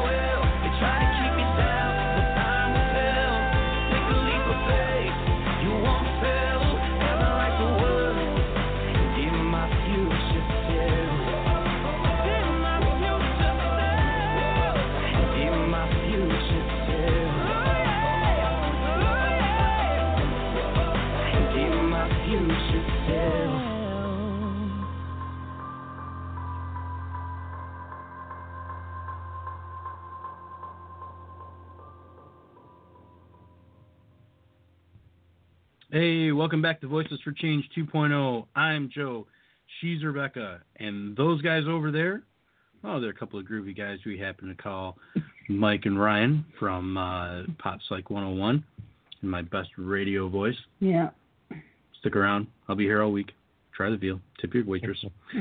so, um, all right. So we were talking about uh, podcasts and what made you want to start. So, Mike, where was your motivation for starting your podcast uh, before working with Ryan? Okay, that would start when I was 13 years old, around, well, maybe eight. Wow, really? So, yeah, I'll go through this fast. When I was eight, I started my first creative project called the A and M Groovy Group, and we we uh, lip synced to the Archies and made dance steps. Um, but I took it very seriously, and uh, then I started drawing comics uh, terribly, and would send them to Marvel.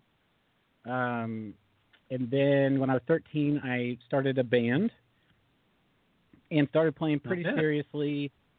And uh, let's see, when when I was 15 and like 15 and a half, uh, we got signed by a like independent label, very small, but that was really cool because we got to go on you know a couple of short trips and play a bunch of gigs and and do uh, yeah just rock around. And then I played music all the way up until I was about 28.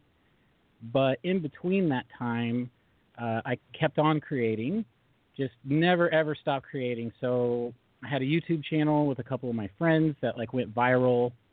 Uh, we got signed by a uh, um, oh my gosh, it's like a, a talent agency to write sitcom pitches. Uh, we got fired after a year because we were very Wow. unsuccessful. um, yeah, and then, but the point of all that is that I just never stopped creating. So it's kind of a natural evolution. Um, but speaking to the mental health aspect of it, last February of 2018, um, I went really, really, I guess you would call it, I would say it's like hypomania, but I got really, really focused. And those guys that I created a YouTube channel with, which are like my best friends, we started making a show that was for YouTube um, called Game Socket. And it was a parody show, um, kind of making fun of, of over sensation of just everything. Um, but we used video games to do that, and the podcast part of it was just the plot in the show um, because we videoed ourselves, but we are supposed to be podcasting. So the whole show was basically scripted. Uh, we were playing characters um, where the two hosts did not get along and basically screamed at each other and never got the video games. Um, That yeah, sounds entertaining uh, as hell. uh, you know, if you know what it is, it's pretty good. But we got a lot of hate because people couldn't tell that it wasn't real. Ah, And yeah. I was playing like an alcoholic. It was crazy, but um, I was going through some hard times this past year. One of the hardest years um, of my you know battle with mental health. Um, but I kept on making that, and yeah, I mean that's how I got into podcasting because it was just kind of accidental. Just started doing it. Wow. You and I met Ryan. excuse me, exceptionally creative person, sir. Yeah, yeah, and and I got to talk with you later about the whole music thing. I uh, I too have been playing music since I was 12, and uh, Tell me wow. how many years that's been now. uh, that over 30 years I've been playing guitar. so um, I actually just reconnected with some old buddies of mine, and we started uh, playing gigs again, and it's it's been great because I haven't done it. It's amazing, I bet. Yeah, Nine years. seven eight years, something like that. My my last gig before a couple weeks ago was October of 2011. So Yeah. 2010. yeah, no, 2011, babe. And uh, yeah, so it's it's been really cool, kind of getting back into the whole groove of things, and it's been exciting for me. It's and it's been cathartic, which is that's one thing that people don't realize when it comes to playing music. And like, well, why do you play music? And there's a lot of reasons for it, but one of them is there's just a catharsis, especially if you're playing, you know, heavier rock like we do. Um, Yeah. you you get out all these emotions and feelings and it's just it's great. You know you get done and it's like a good workout. Yeah, uh, we had an episode on uh, we did codependency in A Star Is Born, and okay. uh, so we were talking about music, and Ryan was asking me about my musical history and how since I'm 35 and I stopped playing music to like gigs and stuff when I was 28, and we pointed out how Bradley Cooper's character, no matter how bad he felt, he whenever he played, it seemed like all of that just disappeared because he was in Mhm. the zone and it's just this thing for him. And then, you know, because we talked about leaving it when I was 28 and how it's such a huge part of your identity when you have been doing it so long that, uh, so I can commiserate because that many years between a gig, it's like finally getting back would be awesome. Hmm and it was and it was especially cool because uh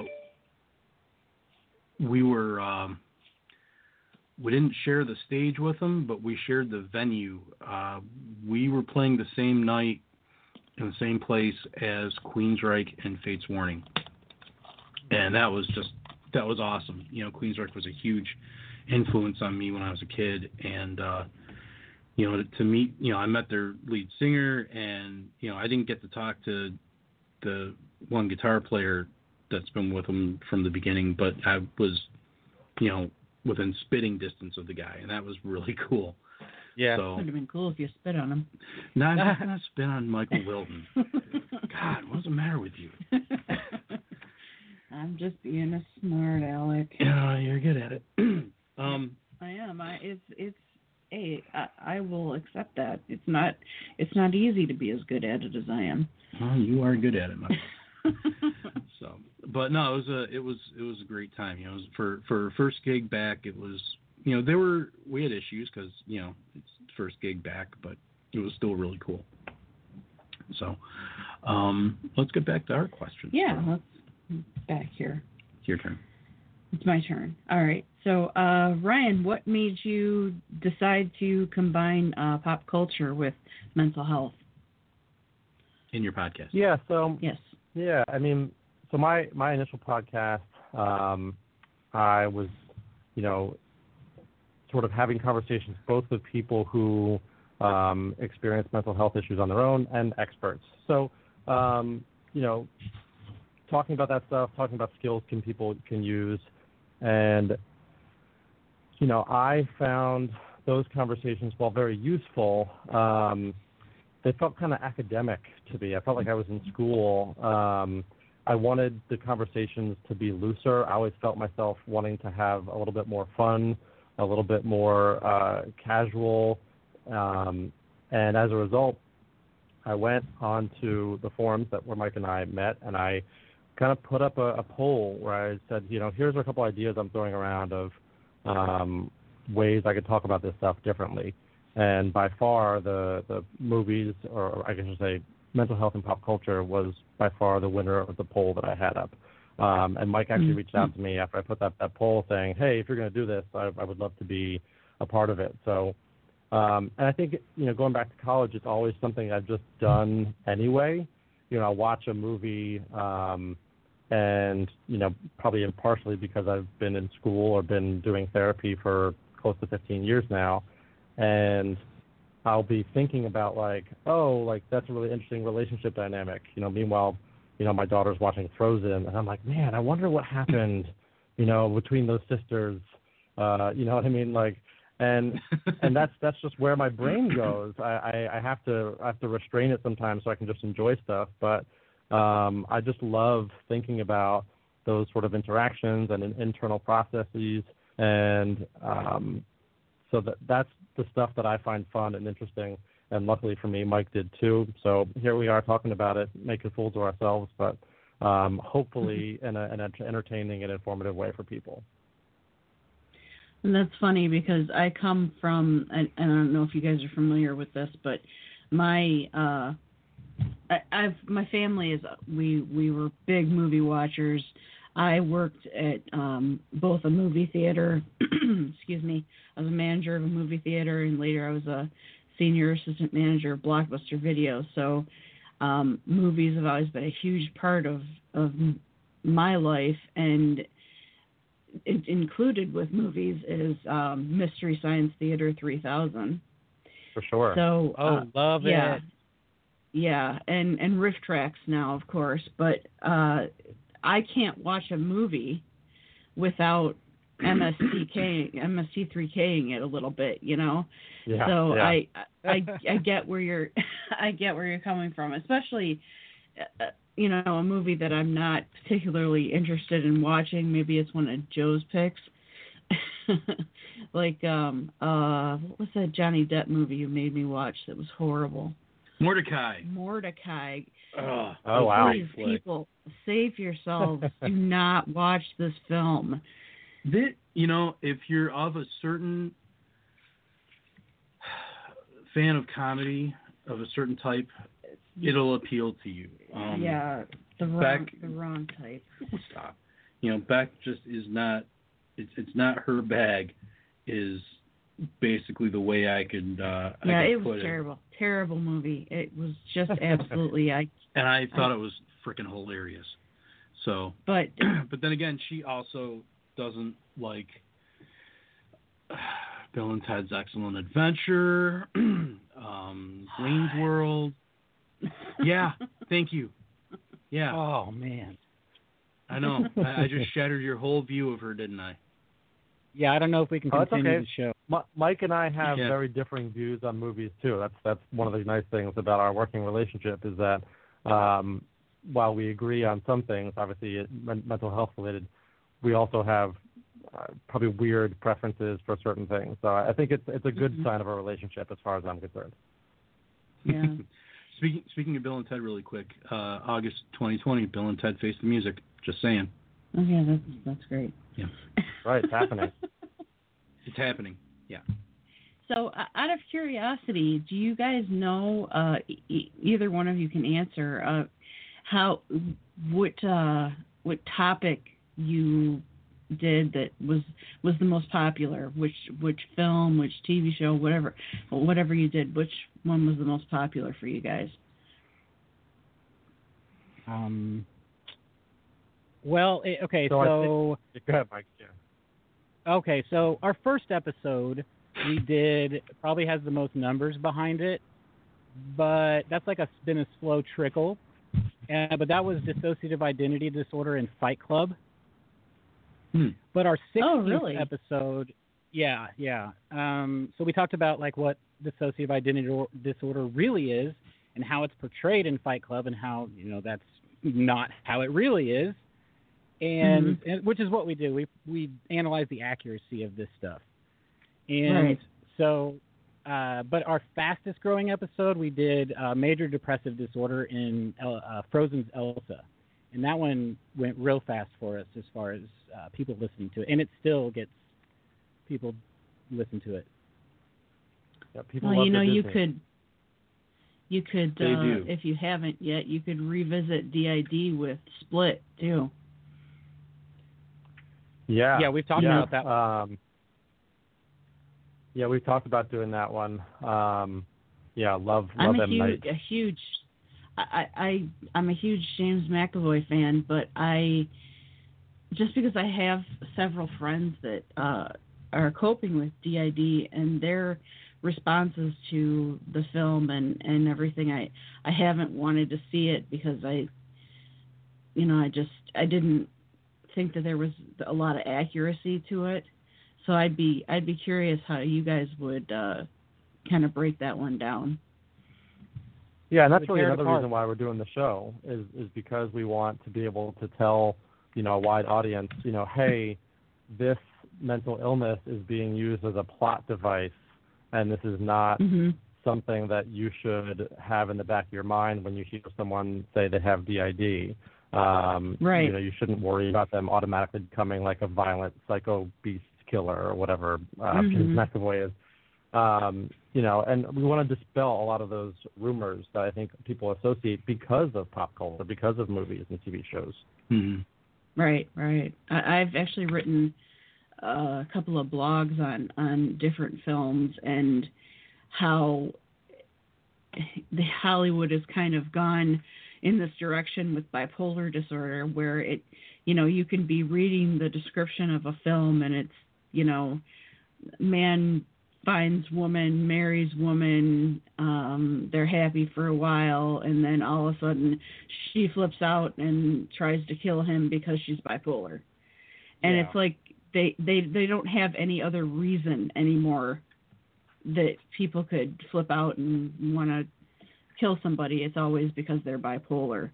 And I, I really yeah, think or like they have some really or needs some or some trauma, right? Or some trauma in their Right. background. Oh, we learned that the villain was was this happened to the villain, so now they're a terrible person. It's like trauma doesn't Right. automatically mean someone's going to be bad or evil or or it's going to hurt people. exactly. Exactly. You want to go, babe? Um, let's see what we got here. So, where can people tune in to your show? Okay, that uh, well, uh, all of our social medias are at PopPsych101, all, everywhere. So wherever you go, you can find us there. Um, if you don't know how to listen to podcasts, you can just go to PopPsych101.com, and it's on there. Or from there, you can follow that to many apps. But we are on, oh my gosh, everything: iTunes, It's, Spotify, it's easier to say Google all of them, Podcasts. probably, yeah. oh, we're on all of them. Wherever you get podcasts, we're there. cool. That makes it easy. Yeah, for sure. Yeah, I uh, I I gotta check out some of the topics that you guys talk about because uh, you know it's to me it's fascinating. You know, um, I actually just now remembering back in speak up.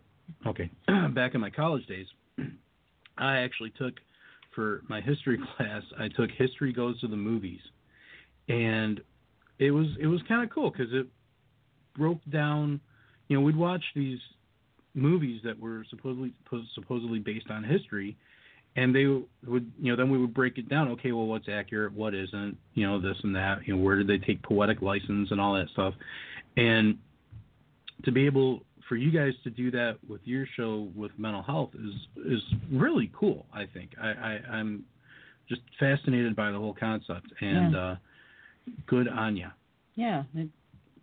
It, we I mean we talk about you know pop culture and movies and books and music and all all that kind of stuff, but we don't um Break you know, it down. Yeah, we don't break it down so much as as the way you guys do it and and which is good because that means you know we can both coexist. That's right. Yeah, we can all have our own stuff.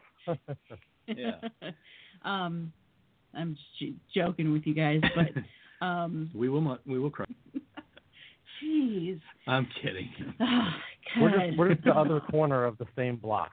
How about that? Yeah. Yeah, exactly. Yeah, exactly.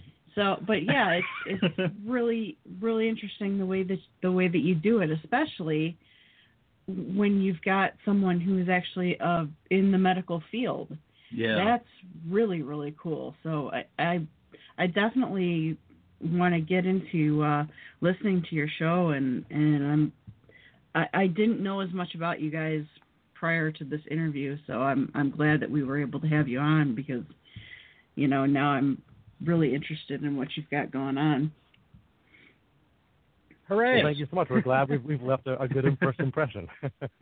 yeah, absolutely. You know, well, well, that was the thing too, and, and we kind of approach our show like this is, you know, little little background for us, you know, and, and you guys know this. We send out pre-interview questions to find out whatever topic our our guests want to talk about, and then you know we'll we'll have these basic questions that we'll ask, but we don't want to get too involved with, with the research because you know it is kind of a nice little discovery journey for us too, finding out you know what makes you tick and you know what your motivations are and all that stuff and just getting to know you. You know it's always getting easier getting to know people actually physically talking to them than it is you know by the written word Yeah. Right. You would lose Well, your really honest quick- reaction. Yeah. yeah exactly so Well, really quick, we've only got about uh, seven minutes left of the show, which has gone by really, really fast. yeah But I did want to get a couple of uh, points in. First of all, um, Ryan, you had an article just come up. Uh, I believe it was on Medium, was it not? That's right. Uh, yes. Um, so I just published. Yeah, yeah. Thank you so much. Um, so I just published an article on Medium um, in the Better Humans publication, um, and it is how to help someone who's experiencing a panic attack. Um, so, you know, this is uh, disconnected a little bit from the podcast, but I, I try to find through roads with all of the um, the work that I do. So, you know, a lot of times, especially in movies and um, TV shows, you they might show someone having a panic attack as this really intense, um, scary thing that that is like very obvious. And the reality with panic attacks is that sometimes it could be quiet. Somebody can be very reserved, but internally really struggling. So I want to be able to Mhm. educate people um, both on what a panic attack can look like, what a panic attack could feel like for persons for people who haven't experienced them, and then honestly for what anyone can do for someone who might be experiencing a panic attack, um, how you can talk to them, how you should not talk to them. I think there are a lot of natural instincts that people have about how to support someone in that um, in that sort of experience that actually is counterproductive. You know, saying things like just calm down or relax or Right. um, just Mhm. go get some fresh air. You know, those are not necessarily things that are going to be helpful. So please feel free to check out the article on Medium. Um, you can look it up uh, through me, uh, Ryan Engelstad, or through the Better Humans publication. I always like to say never in the history of calming down has anyone calmed down by being told to calm down. exactly Oh, right. gosh. Absolutely not. yeah yeah, and there's a lot of other ones similar to that. That like, because the reality is, Yeah. is that the the person witnessing the panic attack, they want you to be okay. You know, they they need Right. you to be okay so they can feel okay. So they're going to do Mhm. whatever they think is going to help that happen as fast as possible. But that always, almost Yeah. always, ends up being a bad thing. Yeah, yeah for sure. there's there's a meme we have on our computer that's a similar concept you know Yeah, it, it's it's I I think that particular quote I got from uh, Bill Corbett from RiffTrax, so thank you, sir, for that. but um, yeah, that's something that I I just find hilarious and poignant at the same time. So Mhm. so we've we've got to um, get moving here and ask Yeah. our, ask as many cram as many questions into this last few minutes as we possibly can. yeah so really really really really really really quick uh, talk with us about your facebook discussion group please Uh, the yeah, sure. So mental I'll- I'll- health. go ahead, Mike. Go, go, Ryan. Oh, okay. So mental health. Uh, it's called Pop Psych 101 Mental Health Chat, and it's you know attached to our actual page, but it's the group. And what Mhm. it is is a mental health support and discussion group uh, for fans of the show or not fans of the show. It is not required to listen to the show to join it. It's a closed group where you can come and say whatever it is that you're feeling or or needing. Um, everyone is super supportive of it or in it. They're very supportive. Um, we do a lot of joking, but the group is probably the best thing about like what we do because the people in there are really just awesome. It's very cool. Yeah, Yeah, absolutely. so Very cool. we hadn't intended on creating that, but I, I agree with Mike. It's, it's one of the best things that's come about as a result of what we're, we're doing. So we're very proud and, and grateful for the people in the group. Cool. So, what comes next for you guys? What do you hope to accomplish? Other than the generic like growth uh, answer, you know, we want to um, get our message out to as many people as possible.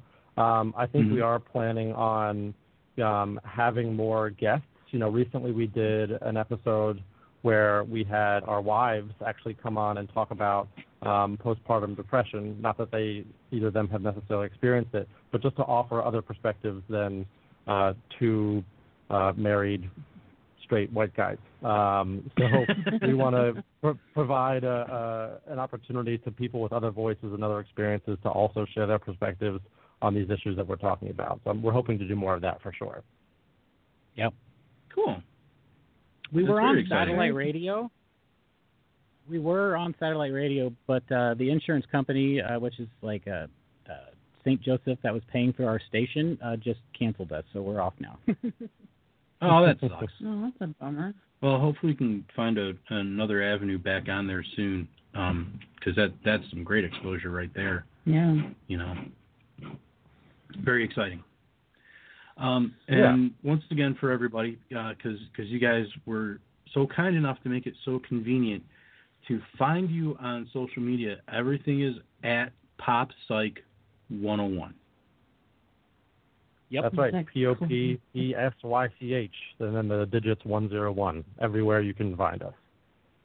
That's cool, and and nice and compact. Yeah, absolutely. It's bite size, if you will. Makes it simple. yeah. All right, guys. We are really, really grateful to you guys for for coming on today um, and for putting up with with us. We were um, a little bit loopier than usual this morning after the week we had. Yeah. so thanks Uh, for totally putting understand. Up with Thank you guys for having us on. Yes. Oh, it was our pleasure. Yeah, if anything uh, big comes comes up in the world of Pop Psych 101, we would love to have you guys back on because it was a blast talking to you. Yeah, definitely. Um, it was a lot We of fun. to, yeah. And, you know, um, stay on the line. We're going to finish out the show with Casey Lansdale and Living in the Moment. Have a great week, week. everybody. Thanks for tuning in.